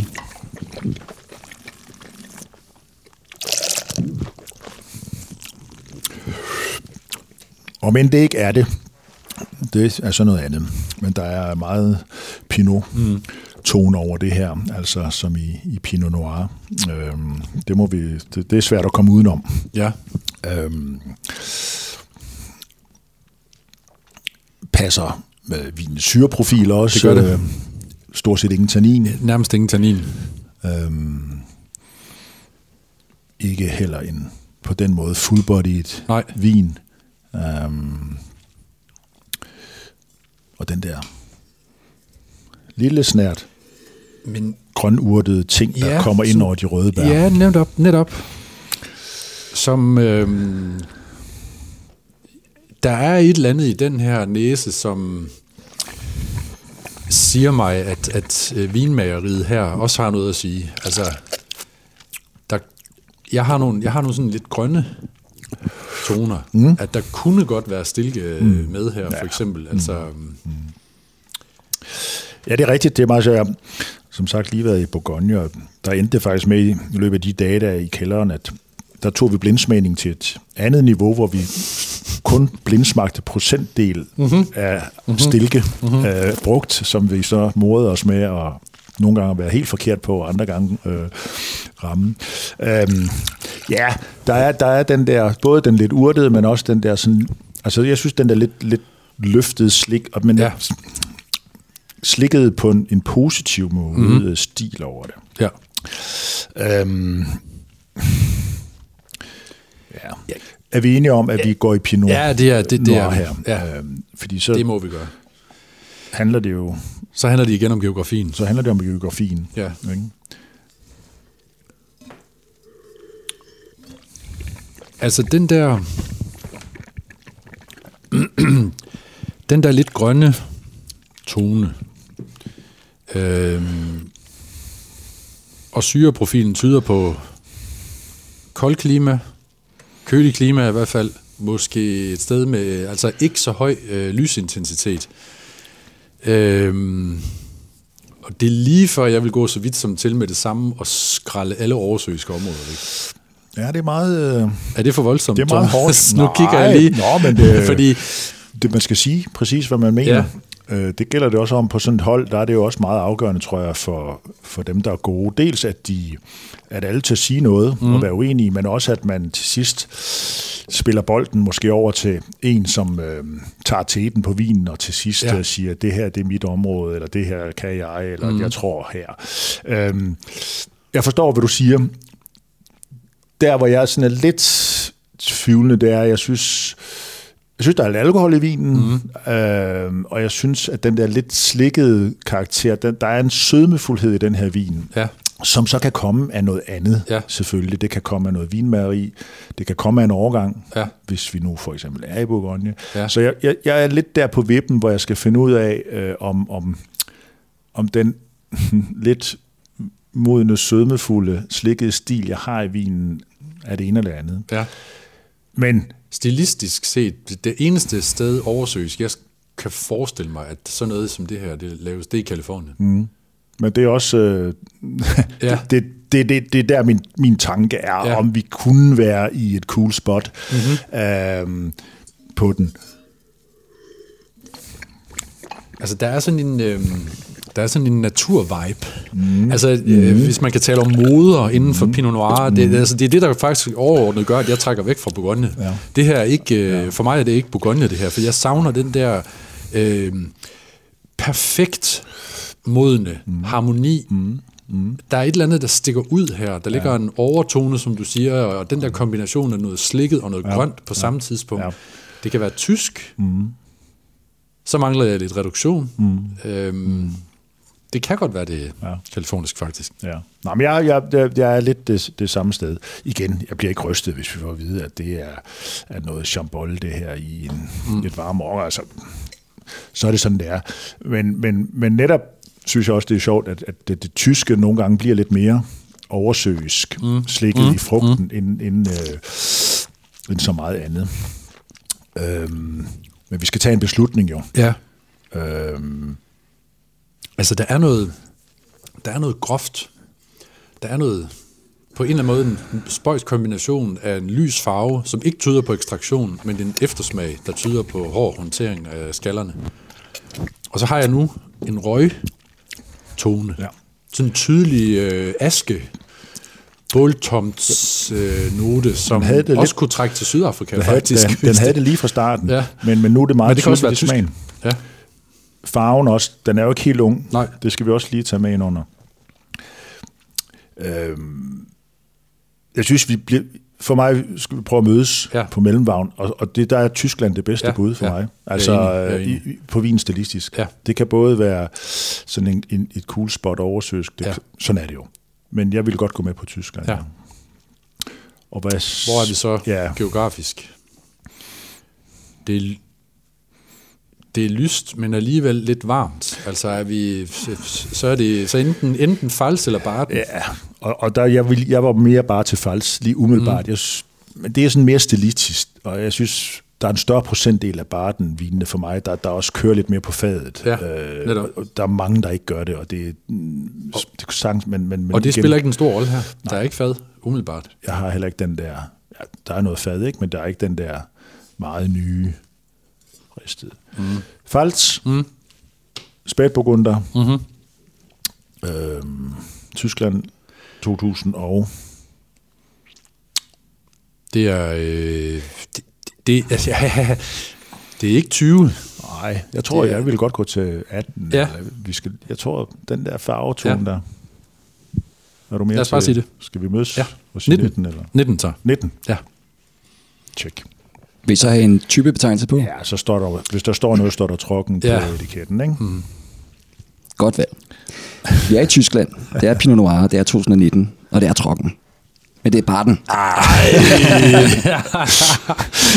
Ja, ja. Men her kan man jo se analysen, ikke? Altså man starter ud i, i selvfølgelig Pinot får man, mm. og så er det, er det Bourgogne, og så skal man ligesom frasortere alle de her regioner, ikke? Ja. Øhm, jeg synes, ved de her tyske vine, så får man sådan en, ligesom du også nævner, Thomas, altså sådan lidt mere sødmefuld frugt, altså nærmest lidt slikket rød lakrids, mm. får jeg tit, Ja. ja. som minder meget om vine fra Oregon. Så jeg kan tit være sådan, er det Willamette Valley, eller er det Barden, eller hvad hedder det, Spætburgunder, ikke? Øhm, og så får du også den der aske og røgtone, mm. som jeg synes er så meget karakteristisk. ja. Øh, jeg ved faktisk ikke, om der er stilke med, men jeg får også en lille smule whole cluster. Jamen, det er jo ikke engang sikkert, der er jo, altså, fordi de tyske der, som du siger, altså, de, de kan nogle gange have den der sådan, Ja, præcis. øh, Ja. grønne tone. Øh, Ja. ja. Men øh, hvad tror I, den koster, den her vin? Nu sagde I Chambol. Oh, altså, ja, vi endte jo så i fejlsø, ja, men ja. Nå, men I, øh, Nej, men det var mere, lige hurtigt. Hvis, man, hvis man skulle gå et sted i Bourgogne og finde den sådan, den der lidt Ja. mere slikkede sødmefuldhed og, og så videre, ikke? Jamen, øh, det ved jeg ikke, det, det koster 100... Øh, 145... Ah, det, er- det er også svært. Jeg, jeg, jeg, jeg, jeg, tror, jeg tror godt, jeg vil gå, turde gå højere op. Men Det er også svært nu, hvor man ved, hvad det er. Ja, jo, jo, jo. Hvis jeg troede, det var jeg, Chambol, jeg, så jeg ville have sagt mellem 150 og 175, men, Ja. øhm, men igen, etiket ko- koster jeg, jeg, nogle sige gange det mere. dobbelt, jeg vil sige det dobbelte. Det vil jeg også sige. Det koster kun 130 kroner. Ja, okay. Øh, jeg synes, det her det er faktisk en af de bedste vin, vi har i, i sortimentet. Mm-hmm. Meget elegant og sådan virkelig klassisk, synes jeg. Mm-hmm. Men øh, det var sgu godt gættet. Mm-hmm. I fik nogle gode point der. Også selvom at man ikke kan gætte appellation i, Ja. ja. i Tyskland. Fordi at, taber fem point, kan man sige, men man kan vælge, sådan kan man jo altid vælge at kigge på det, ikke? At man, ja. Ja. vi tjener os, vi, ram, vi rammer en masse, ikke? Så lige præcis.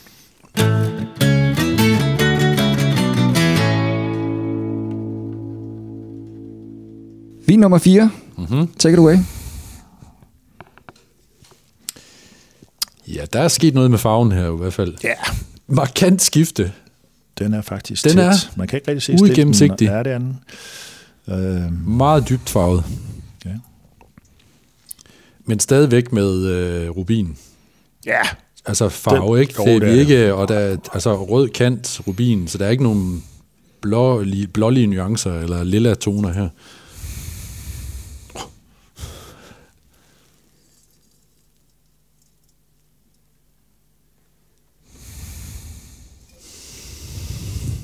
Ja.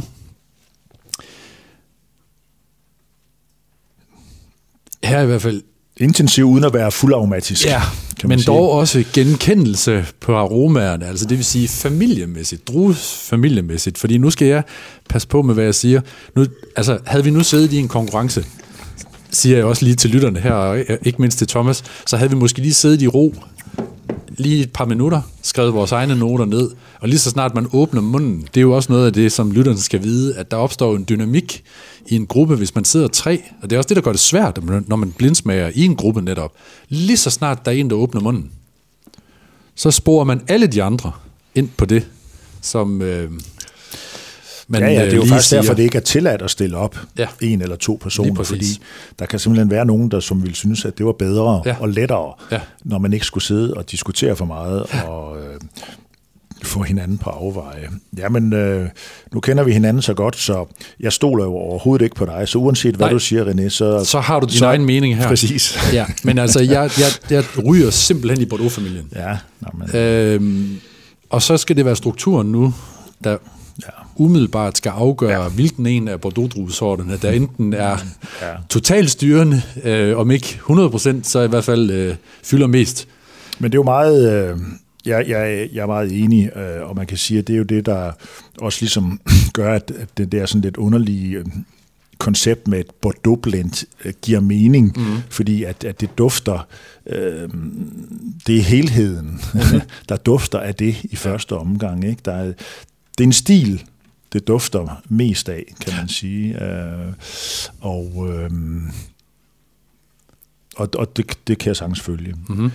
Og så er det jo så desværre sådan, at sammen med Chardonnay og museerne vin på Pinot Noir Chardonnay, så er det jo formentlig den blend og den stil, der er gået sin gang øh, i fleste områder og flest lande igennem tiden. Så derfor så kun at være nået til et Bordeaux-blend, så øh, er man i virkeligheden ikke nået så langt endnu. Nej.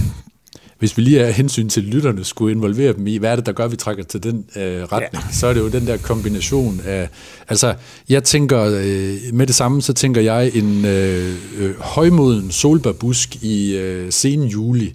Øh, man tager fat i grenene og ryster den. Der falder nogle solbær af, så der er saft, øh, men samtidig er der også den der altså, kombination af noget grønt, øh, pyrosinnoter, øh, som det kaldes, altså det duftstof, som findes i øh, rigtig meget øh, umoden øh, frugt, som øh, skal modne til et rødt eller et blåt stadie, øh, kaldes det. Og det, det er også det, der er i grønt peber, øh, for eksempel. Det er der altså noget af her. En kombination af sommerbær og noget tydeligt urtegrønt. Så dermed har vi også jo i hvert fald teoretisk sagt, at der er et, et, en, en pæn stor andel af noget cabernet ja. her, både, ja. øh, eller i hvert fald enten Sauvignon eller Franc. Ja, i, i det præcis. Her. Ja. Ja. Øhm,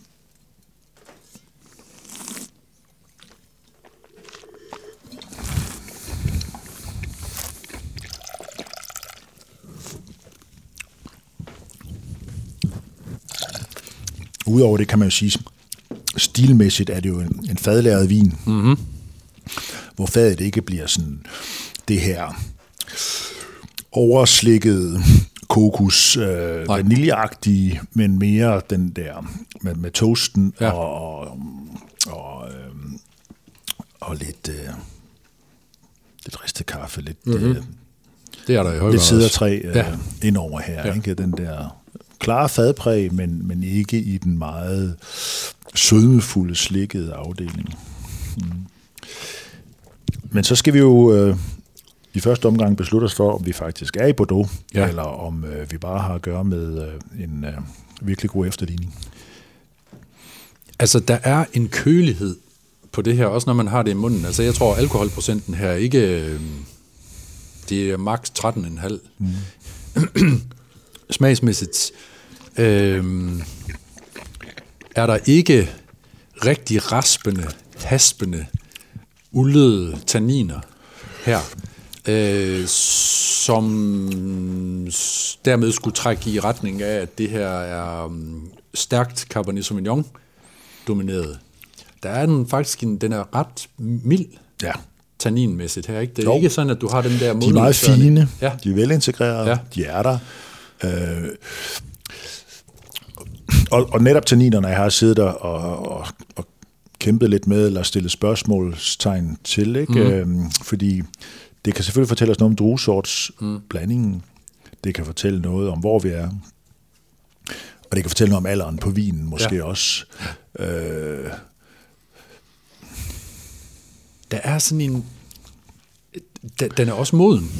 Altså, nu snakker vi aldersmæssigt, ja, ikke? Ja, øh, den den, den ja, er på ja, vej ja. hen ja. i retningen af det der, som ja, øh, jeg ja. typisk for det, nu, nu hælder jeg så på, nu snakker vi Bordeaux, ja. så, hælder jeg, så hælder jeg faktisk mere til venstrebred nu. Ja. Selvom man kan sige, at det normalt vil være Carbonetland. Mm. Men man skal huske, at venstrebred for størstedelens vedkommende i Medoc, Omedoc, mm. også for den sags skyld, har rigtig meget malo. Rigtig meget ja. så, så, um, skal, vi, skal vi for vores egen skyld sige, ja. at nu, nu tager vi beslutningen og ja. siger Bordeaux på Bordeaux, det. det, er det. Øh, fordi at... Øh, Enig. Er det så ikke det, jamen så er det ikke det, og så, øh, så, så kan det hele også være lige meget. Mm. Øh, Bordeaux, mm. så synes jeg, jeg vil også øh, gå til venstrebred. Øh, måske mere end... end altså, jeg, jeg, har, jeg, har ikke, øh, jeg er okay med tanninmæssigt, at det her er noget Cabernet Sauvignon. Øh, jeg synes, at aromaerne, som du også øh, adresserer i starten, er det, der giver en, en Cabernet, Cabernet undskyld, mm. Sauvignon vægt her. Ja. Kunne det være højere bred med en pæn dash Cabernet Franc i? Mm. Jeg synes det er ikke rigtigt på strukturen Nej. i vinen, på frugten i øvrigt, Nej. på tyngden i vinen. Ja. Så venstrebred øh, Cabernet Sauvignon domineret, ja. men med Merlot. Med høj Merlot-andel, som, som sekundær, sekundær druesort. Så skal vi have en appellation. Ja. Altså, jeg, det her har ikke, det her har ikke tannin-karakter til at være de klassiske, eller de store fire store mm. øh, venstrebreds øh, kommuner. Jeg, jeg, jeg tror, vi er i sådan noget umedok, umed, Ja. medok. Ja. Jeg synes, det er det bedste bud. Ja. Igen, gå lidt med noget statistik, gå lidt med... Mm, igen, kunne det være noget grave? Mm. Mm, ja. Men, men nej, jeg vil også sige appellation Omedok. Ja. Og så skal vi, jeg tror, vi skal have lidt år på Ja. banen her. Farven er heller ikke, altså den er ikke, men der er en lille orange i kanten på den her. Så øhm, Er vi ældre end 16? 16, 16 17 er sådan lidt ja. Aldersmæssigt der, hvor jeg Ja, er. ja. Øh, og 17, eller, det er lidt mere, er det ikke lidt mere Jo, det er lidt 16 mere køl. struktur Jo, på vinen? jo. Det, det, det, synes jeg nok også, det er. 16? Det er det, vi gør. Ja.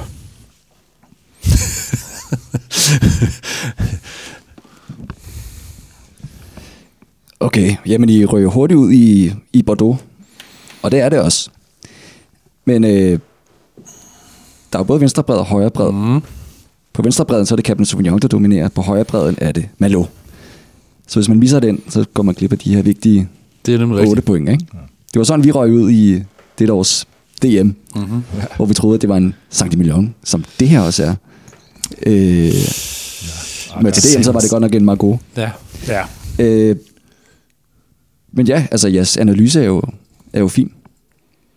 Det er bare, at øh, man misser, man misser dronen. Altså, hvad vil I sige var forskellen på højre og venstre bred? Altså man kan sige, her er der jo faktisk et eksempel på, at nu- vil vi selvfølgelig til vores dødsdag øh, sige, at det her er typisk vin jo, ikke? Men, men, men, men jeg mener, det, det er jo... Det er Jeg skal jo, sige, det er Grand Cru Classé. Ja, ja, det er og 2017. Ja. det var øh, jokes aside, øh, så, så, så er- er det her jo et godt eksempel på, at blindsmagning ikke kun er teori, fordi her kan man sige, øh, misser vi jo vinen på, på en analyse, øh, som tager os for meget mod, mod Cabernet Sauvignon på grund Ja. af, af. Mm. Ikke? Og, og det, er jo, det er jo svært, når man har gættet forkert, Ja. at, at, at, at så sige, mm, nå ja, men, men Tanninen er ikke høj nok til måske, at det var det, vi så endte med at sige, det var. Ikke? Det, det er jo igen den der efteranalyse, man kan lave. Ikke? Ja, for I siger selv, at det er meget blide tanniner, ikke? Jo, jo, lige præcis. At, øh, og så måske det også øh, her bagefter, når du så siger, hvad det er, ikke? at den har den der røde, tydelige røde tone, som Merlot-domineret vin har øh, typisk. For mig, for mig er det stadigvæk tyngden, øh, karakteren af frugten, øh, som alt andet lige, hvis man skulle gå by the book, så vil jeg bruge, øh, gå til højre brev, når jeg har en lidt mere blommet, Ja.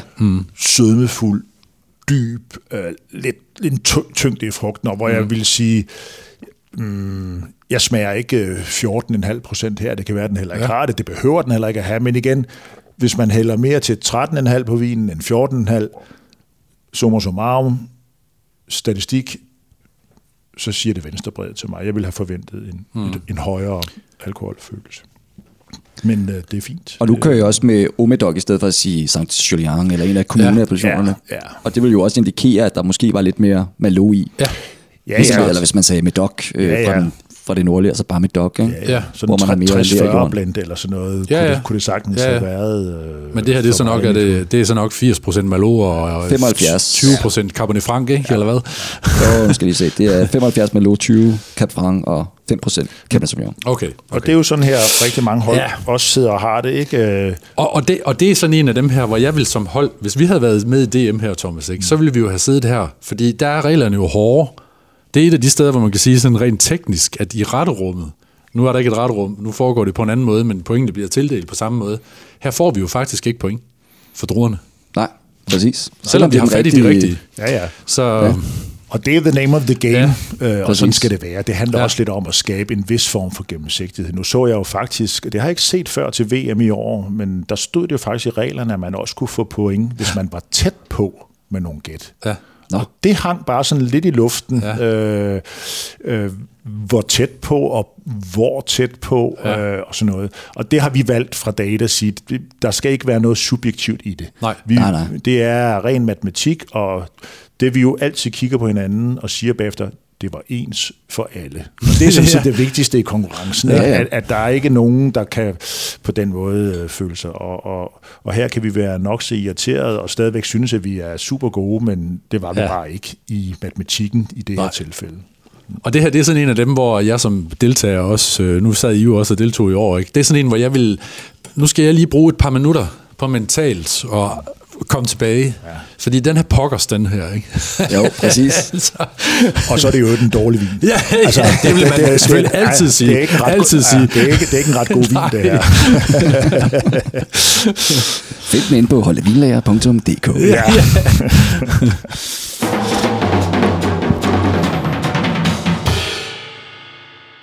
Den næst sidste vin, nummer 5.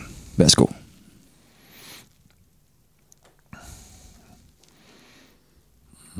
Lidt mindre farve, men sådan en mellem. Ja. Vi kan se stilken. Den er gennemsigtig. Og så helt- begynder helt den altså at få den der lidt teglstens kant. Klart granat. øh. Ja.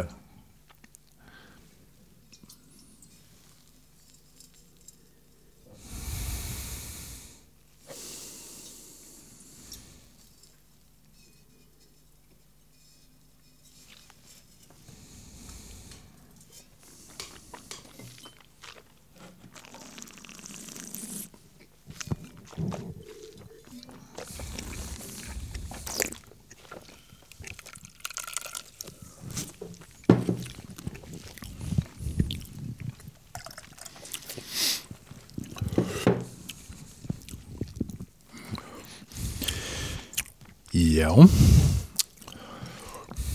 Jamen, øhm, her får jeg en duft af kirsebær. Næsten også kirsebærsten.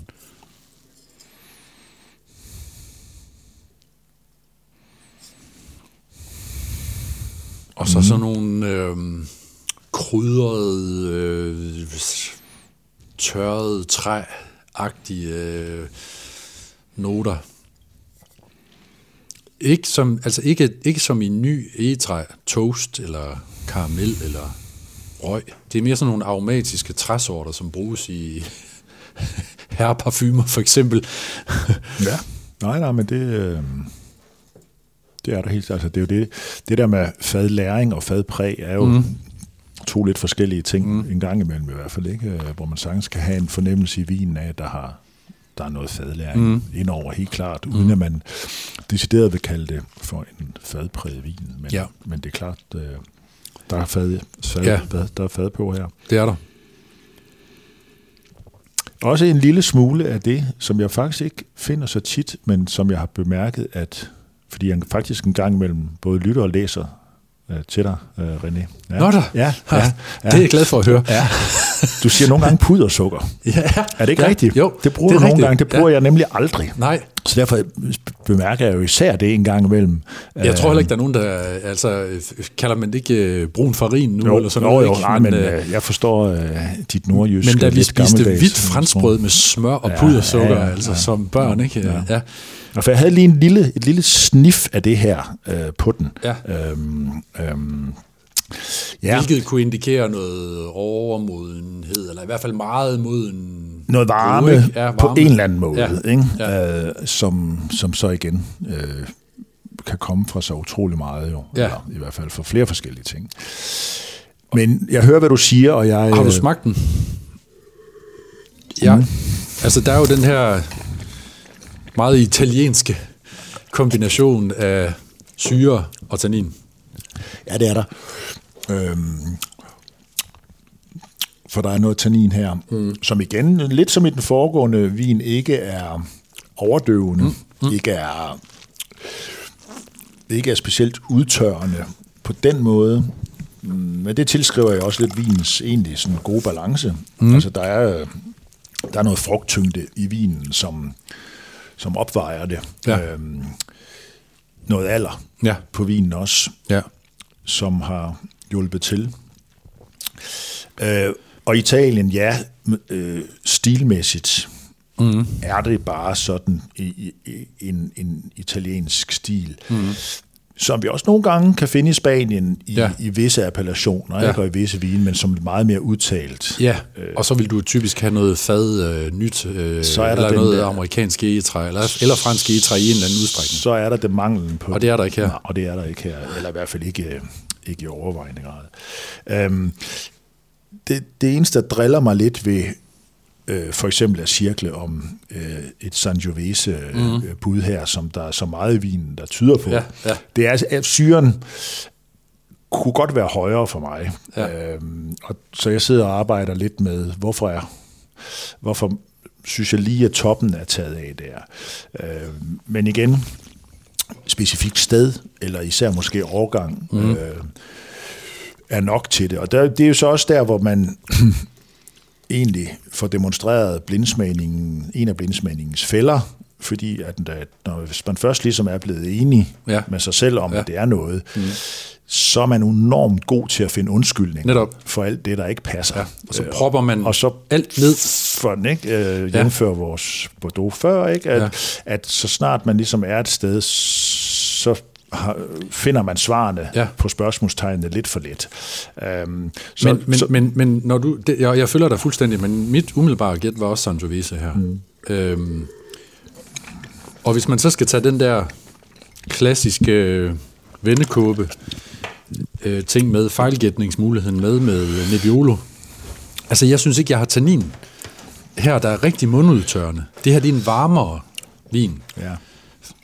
For mig. Ja. Og så synes jeg, at der i... Jeg synes faktisk i eftersmagen også, at der er bitterhed. Mm. Sangiovese har jo øh, naturligt en lille smule bitterhed. Mm. Det er ikke tannin, mm. egentlig, der er her. Mm. Nej, Det er mere bitterhed. Ja, ja, Men, har du, men har du tørret druer? ja, det, det har jeg egentlig ikke, men, men jeg har så meget øh, sødmefuldhed her, at, at jeg begynder at komme altså, begynder at få svært ved for selv i noget Brunello fra et varmt år, mm. med lidt år på banen, så synes jeg næsten, den er for sødmefuld. Ja. Øh, al- altså, der er også, altså, jeg, jeg smager 14, en- 15 procent Ja. måske næsten Enig, her. enig. Øh, og- og det kan Brunello også godt have. Ja. Men, så derfor tørrede druer er den ene mulighed, og længere sydpå Ja. er den anden mulighed. Altså bare for at kaste op, øh, er det noget, er det noget Aglianico, øh, der mangler jeg igen lidt mere tannin, Ja. men hmm, vi skal prøve. Og når du så smider tørrede druer på banen, så skal man jo så beslutte sig for, om, om, om det kan være noget Veneto-vin. Øh, Altså, jeg synes, farven, uanset om der er tørret druer, hvis det bort fra det, mm. så tyder det her på, at der er lang, forholdsvis lang oxidativ lagring, mm. altså i træfadet. Og derfor kunne det godt være Brunello di Montalcino. Mm. Det er ikke Chianti Classico, tror jeg. Øhm. Men jeg, altså jeg, jeg har, jeg har altså en varm tone, ja. men vi ved også, at de seneste mange årgange, og vi kan også, hvis det er noget, der har lidt mere alder, 15 for eksempel, er varme i Brunello di Montalcino, mm. kan godt give den der sådan lidt sukrede, øh, ja. du sagde pudersukker, ja. tone. Men jeg havde den altså også i starten. Og, og det kunne tyde på noget Amarone. Jeg tror også, der er mere end fem, altså, der, der, er, der er alkohol på næsen her også. Det kunne godt være en, en varm overgang øh, Brunello. Mm. Det kunne være øh, længere sydpå, hvis, men, men så begynder vi at løbe tør for muligheder, der mm. passer på det her, synes jeg. Mm-hmm. Øh, så skal det være noget, noget Alianico med, med, med 10 år på banen, og i, i, en, Ja. i en venlig udgave. Jeg synes det ikke helt. Jeg er nok, jeg er, øh, er på grund af, altså aromaerne er heller ikke helt for mig, der hvor jeg virkelig siger, det er Sangiovese det her. Der er et eller andet i vinen, der, mm. der, der trækker lidt i noget andet øhm, for mig, det må jeg indrømme. Ja. Men øhm, Så jamen, jeg, Er kunne, vi, øh, jeg kunne godt være med på noget Amarone her. Ja. Altså, det, det, det kan jeg sådan, det er, det er, øhm, det er ikke full blown. Øh, 16, ja, jo, måske. Øhm,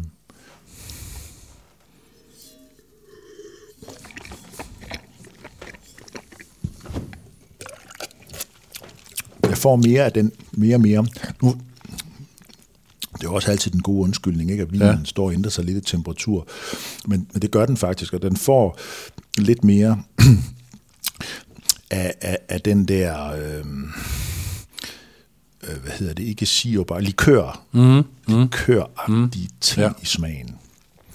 Øh, hvor jeg næsten så begynder at sige, at jeg ville være lidt ked af det, hvis jeg havde lavet det her i Brunello. Ja. Men øh, ja. Du vender tilbage ja, til Ja, jeg vender sgu godt nok tilbage til Brunello øh, alligevel ja. nu. Ja.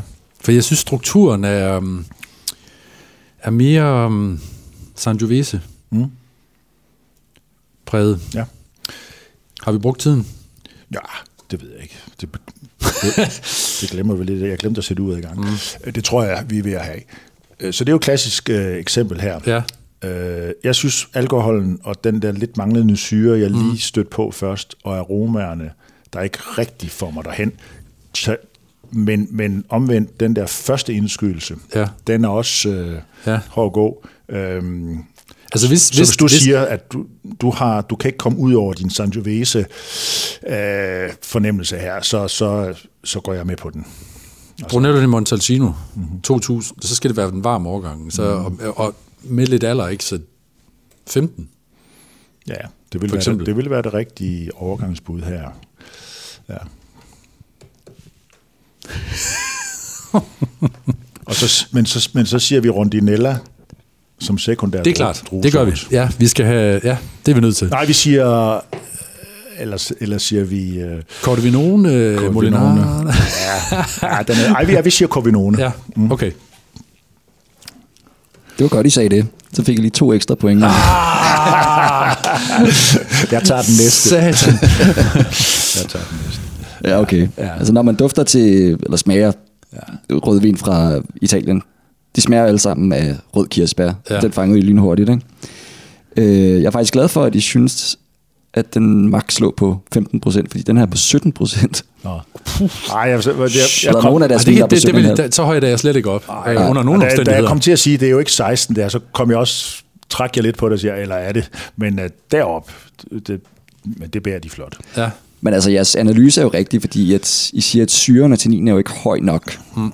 Altså, Amarone er jo, har jo selvfølgelig meget, meget full body, altså meget fyldig, ikke? Og så har den også altså, eleveret tannin og eleveret syre, men ikke på den høje klinge, som øh, Sangiovese normalt har. Så har den selvfølgelig også høj alkohol, ikke? Ja.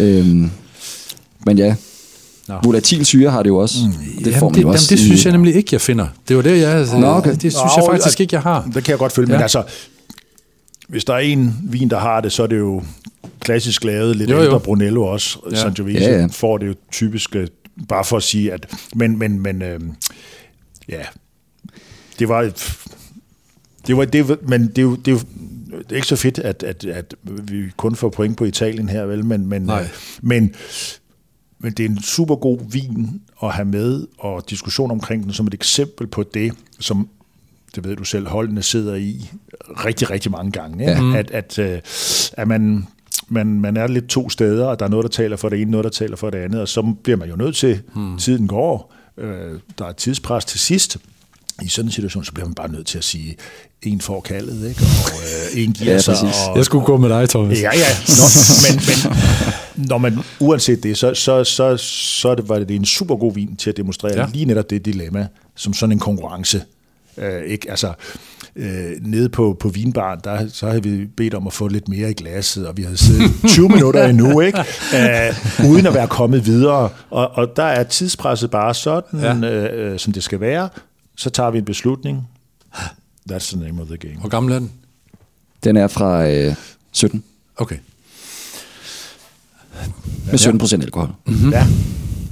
Så må vi se, om de går i De holder den 18 godt. procent i Ja, 18. ja.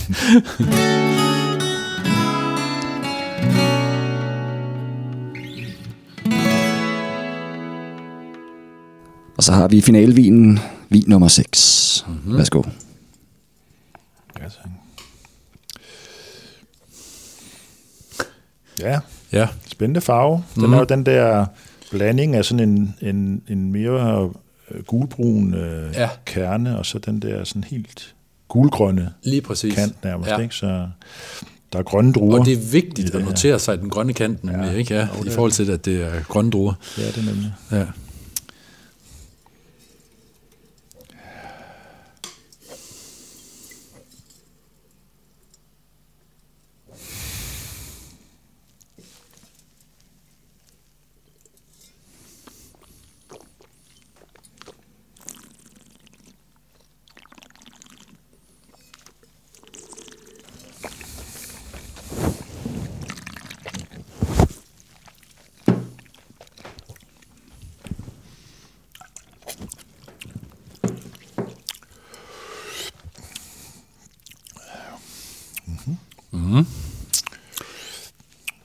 Altså, mm, for det første, så er der jo ingen tvivl om, at det er forstærket. Nu missede jeg jo 17 procent før. Du kan godt smage dig Nu er vi højere, nu er vi højere her. Der er tilsat druesprit. Så det er en hedvin i hvert fald. Ja. Øhm, oxidativt fremstillet. Der er komplekse, langtidsfadlagrede øh, aromaer af øh, hav- og torv, torvværk og øh, karamel uden sukker, ja. i det her tilfælde mm. umiddelbart. Mm. Øhm, og der er ingen sukker. Der er er ingen tør. sødme. Den er knastør, Ja. den her. Ja. Og det giver os umiddelbart to muligheder. ja. Du snakker bare. Jeg følger. Jeg skal nok ja. sige til, hvis du ja. siger noget nu tager jeg bare ud af, det giver os umiddelbart to muligheder. Klassisk øh, også forvekslingsmulighed, som vi havde før, hvor vi troede, at det ikke var ro- Amarone. Det gjorde jeg i hvert fald ikke. Øhm, så er det enten, øh, enten øh, sherry eller Madeira. Ja. Øhm, Og når man så er ved, ikke, der er flere ting, Mhm. mm-hmm. der så skal i spil der jo. Bare hvis vi stopper der.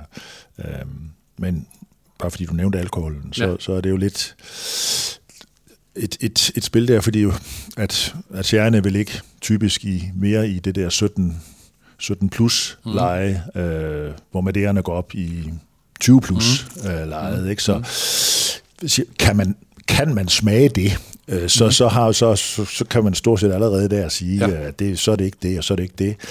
Problemet er selvfølgelig, det kan være svært at smage. Ja. Forskel på, på 17,5 og 20, eller 18 ja. og 20,5, så, så det er jo ikke givet der. Men det er, den, det er i hvert fald den ene ting. Den anden ting er så, hvis man, hvis, lad os sige, at vi har de to. Jeg ved godt, at, altså, og det ved øh, deltagerne til DM i blindsmagning også, at der kan være andre traditionelt fremstillede, oxidativt forstærkede vine, eller masala for eksempel, og sådan noget i spil. Men det sikre vil umiddelbart være her at holde sig til en af de to. Og ved, nu, nu fortsætter jeg bare ud af en Ja, tangent, taler ja, højt. ja. Øh, så er det syren, Ja. der bliver afgørende, i forhold til, om det er det ene eller det andet. Ja. Øh, og jeg har ikke syre her. Nej. Jeg har faktisk nærmest overhovedet ingen syre. Nej. Det her det er lavet på en meget, meget neutral øh, grøn druesort, som meget vel kunne være Palomino. Øhm, og jeg har slet ingen gærede øh, noter her. Øhm, fordi når jeg siger Palomino, så, så går vi til sherry. Øh, Og i og med, at jeg siger, at der ikke er nogen øh, gærede aromaer, så tyder det på, at den umiddelbart ikke har startet sin lavring under det, der kaldes biologisk lavring, med øh, gærkultur på overfladen, florindflydelse. Så det er, det er lige før, jeg går næsten direkte til olrose. Ja, men øh, det er fair nok. Jeg er enig med syren, øh, og det er tit også noget af det, som snyder øh, mange lidt i analysen af finosherry og så videre, mm. at man, man, man tror, at syren er, mm. er høj i dem, fordi man opfatter vinen som så frisk mm-hmm. på en eller anden måde. Sådan en kølig fino, men mm-hmm. den har i virkeligheden stort set ingen syre. Mm. Øhm, og, og det er bare Madeiras øh, varemærke. Øhm, så medmindre vi smager vinen helt forkert og undervurderer syren her, så, så, så bliver vi nødt til at, af den grund at, at gå væk fra mm. noget fra noget Sachal øh, Ja. Madeira. Altså, der er jo så også sukker i dem, kan man sige, Jo, ikke? jo. men de smager meget tørt. Ja. Men den her er næsten så tør, tør, Den er tør, tør. så man ikke synes heller, Enig. at det kan, det kan stemme med det. Marsala bringer du på, på og der laves jo simpelthen øh, også øh, Oloroso-style, mm. øh, men, men, mm. men langt de fleste serier har jo også noget sukker i sig. Øh, Masala. Masala, Ja, undskyld, ja, ja, undskyld Masala. Ja. Øh, så, så nej, det er der, vi må ende, Ja. hvis, hvis vi holder os inden for, for klassikerne. Og så følger der helt på det. Øhm, Men, men, men alligevel, nu, nu, nu for mig, så er der alligevel et eller andet, fordi man skal huske, at altså, problemet med Amontillado, mm. hvis det skulle være noget andet, mm. og Oloroso, er jo, at mm. den ene har startet biologisk, og får den der afskrællede, helt afpillede kerne, mm. som gør, at man næsten nogle gange har øh, fornemmelsen af, at man sidder og drikker rent saltvand. ja. Hvor Oloroso bliver forstærket med det samme, og går i gang med sin øh, oxidative lavring, og får den der karameltone. Mm. Og, Og det har jeg alligevel ikke helt her. Nej, og, og, og det, det, Så, nej, men det, det er så der, jeg er også faktisk. Øhm, at jeg synes, vinen her har for meget næsten fino manzanilla, Ja. Altså karakter mm. øh, på smagen. Jeg synes, at oloroserne, igen, hvis vi bliver nødt til at gå med det typiske og statistikken, mm. oloroserne, der, der er lidt for lidt valnød, og, Enig. og, og, og, og den der tørre sødmefuldhed, ja. nu siger jeg noget, der ikke giver mening, men, Jo, jo, men jeg som, som jeg synes, oloroserne har højere grad. For mig er der en mere øh, saltvand, Ja. øh, stram, den der øh, fino manzanilla stramhed i vinen. Mm. jeg er enig. Øh, og så er det, kan man sige, øh, Amontillado, eller Palo Cortado selvfølgelig, som en mulighed. Der synes jeg ikke, vinen er, er helt kompleks Nej. nok Enig. til det. Enig. Der, der plejer altså at være lag på lag på lag på lag i de Ja. ja. der f- få udgaver af, af Palo Cortadoerne. Øhm, Så, jeg synes, vi skal... så jeg, Jeg er enig. Amontillado. summa summarum. Ja. Og der er ikke nogen aldersbetegnelse Spanien, på. Jerez, Ja. øh, nej, Andalusien Palomino. Ja, Andalusien som selvfølgelig. region. Ja. Øh, og der er ikke nogen ellers. Ja, det er ikke, det er ikke komplekst nok til at være øh, VOR eller VORS, synes jeg ikke. Det, det, Man kan altid, det, det, altså igen, det er en havde fin det været i konkurrencen, så Ja. havde vi skrevet det, Ja. en af dem for Ja, ja, ja. men ja, ja. ja. Øh, Nej, det, det, det synes jeg heller ikke. Øhm, ja. Så I siger Spanien, Andalusien, appellationen, altså Jerez, Sherry eller Sherry, Sherry. Sherry. Ja, ja. Og så er Øh. den, og så er typen, typebetegnelsen er Amontillado Amontillado, ja. i det her tilfælde. Ja, yeah, altså det kan jo ikke rigtig være så mange andre ting end, altså når man bare lige får det i glasset og snuser til det, kan det ikke rigtig være andet end uh, Madeira eller Sherry. Men I siger jo, at den er knastør, og alle Madeira-vin, de har jo en eller anden form for sødme. Mm. Altså Sachal er jo den, Ja, den mindst søde, men den er stadig lidt sød, ikke? ja, Jo. ja. Og så har den øh, høj syre. Ja. Det har alle øh, Madeira-vin. Så ud med den. Øh, så det er sherry selvfølgelig. Øh, en hedvin forstærket vin. Mhm. Mm-hmm. Øh, og så siger I hurtigt, at det er en oloroso, fordi den har jo den her oxidative læring. Mm. Men så her til sidst, så går I tilbage og siger, men den har alligevel noget fino-karakter. Øhm, og de her finovin, de her biologisk lavet vin, de får det her flor, som det hedder. Mm. Det her gærlag, som mm. øh, æder øh, alkoholen og øh, Glycerol og glycerol, muligt. Ja, ja. så man får det her acetaldehyd, ikke? så giver de her noter af øh, stødt æble og sådan noget. Og det får jeg også i den her vin. Så det bliver nødt til at være noget, der er startet som en fino, og så gået over i en oxidativ læring. Ikke? Og det kan så enten være Montiado eller Palo Cortado. ja. Det er Palo Cortado. Nej! Men, øh,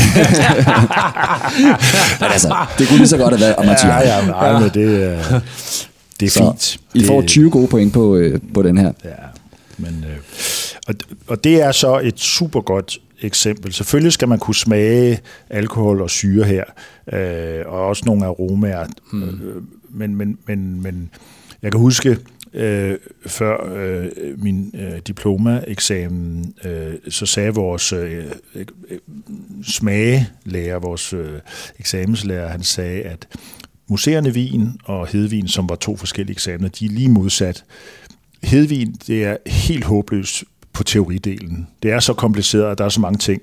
Men smagmæssigt, der er det bare fire spørgsmål, så er du der. Mm. Ja. Museerne, David, det er sådan relativt øh, overskueligt øh, teoretisk, men smagmæssigt kan det være et helvede, fordi ja. at, at øh, der er så meget, der bliver lavet på samme måde, og lige og så og så videre. Så øh, mm-hmm.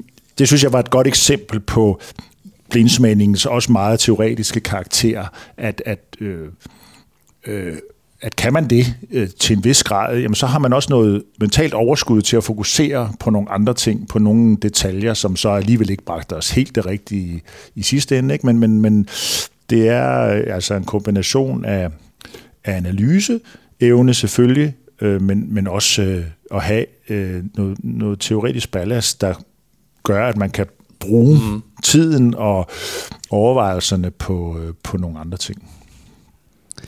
Men øh, efter de her seks vinen, så ender jeg jo på 62 point. Det er jo egentlig Ja. Altså hvis, hvis I ja. fortsætter med det øh, de næste seks ja. hvis vi tog den, ikke? Jeg tør ikke gå hjem og se, om, om vi 124, var... så er vi i hvert fald i, uh, så er vi i hvert fald på vej til finalen. Spørgsmål, det spørgsmålet var, om vi var kommet i finalen. ja. Øh, det, det må vi så gå hjem og kigge på arkiverne og se, om det havde bragt os i en finale. Ja. Men uanset hvad, så...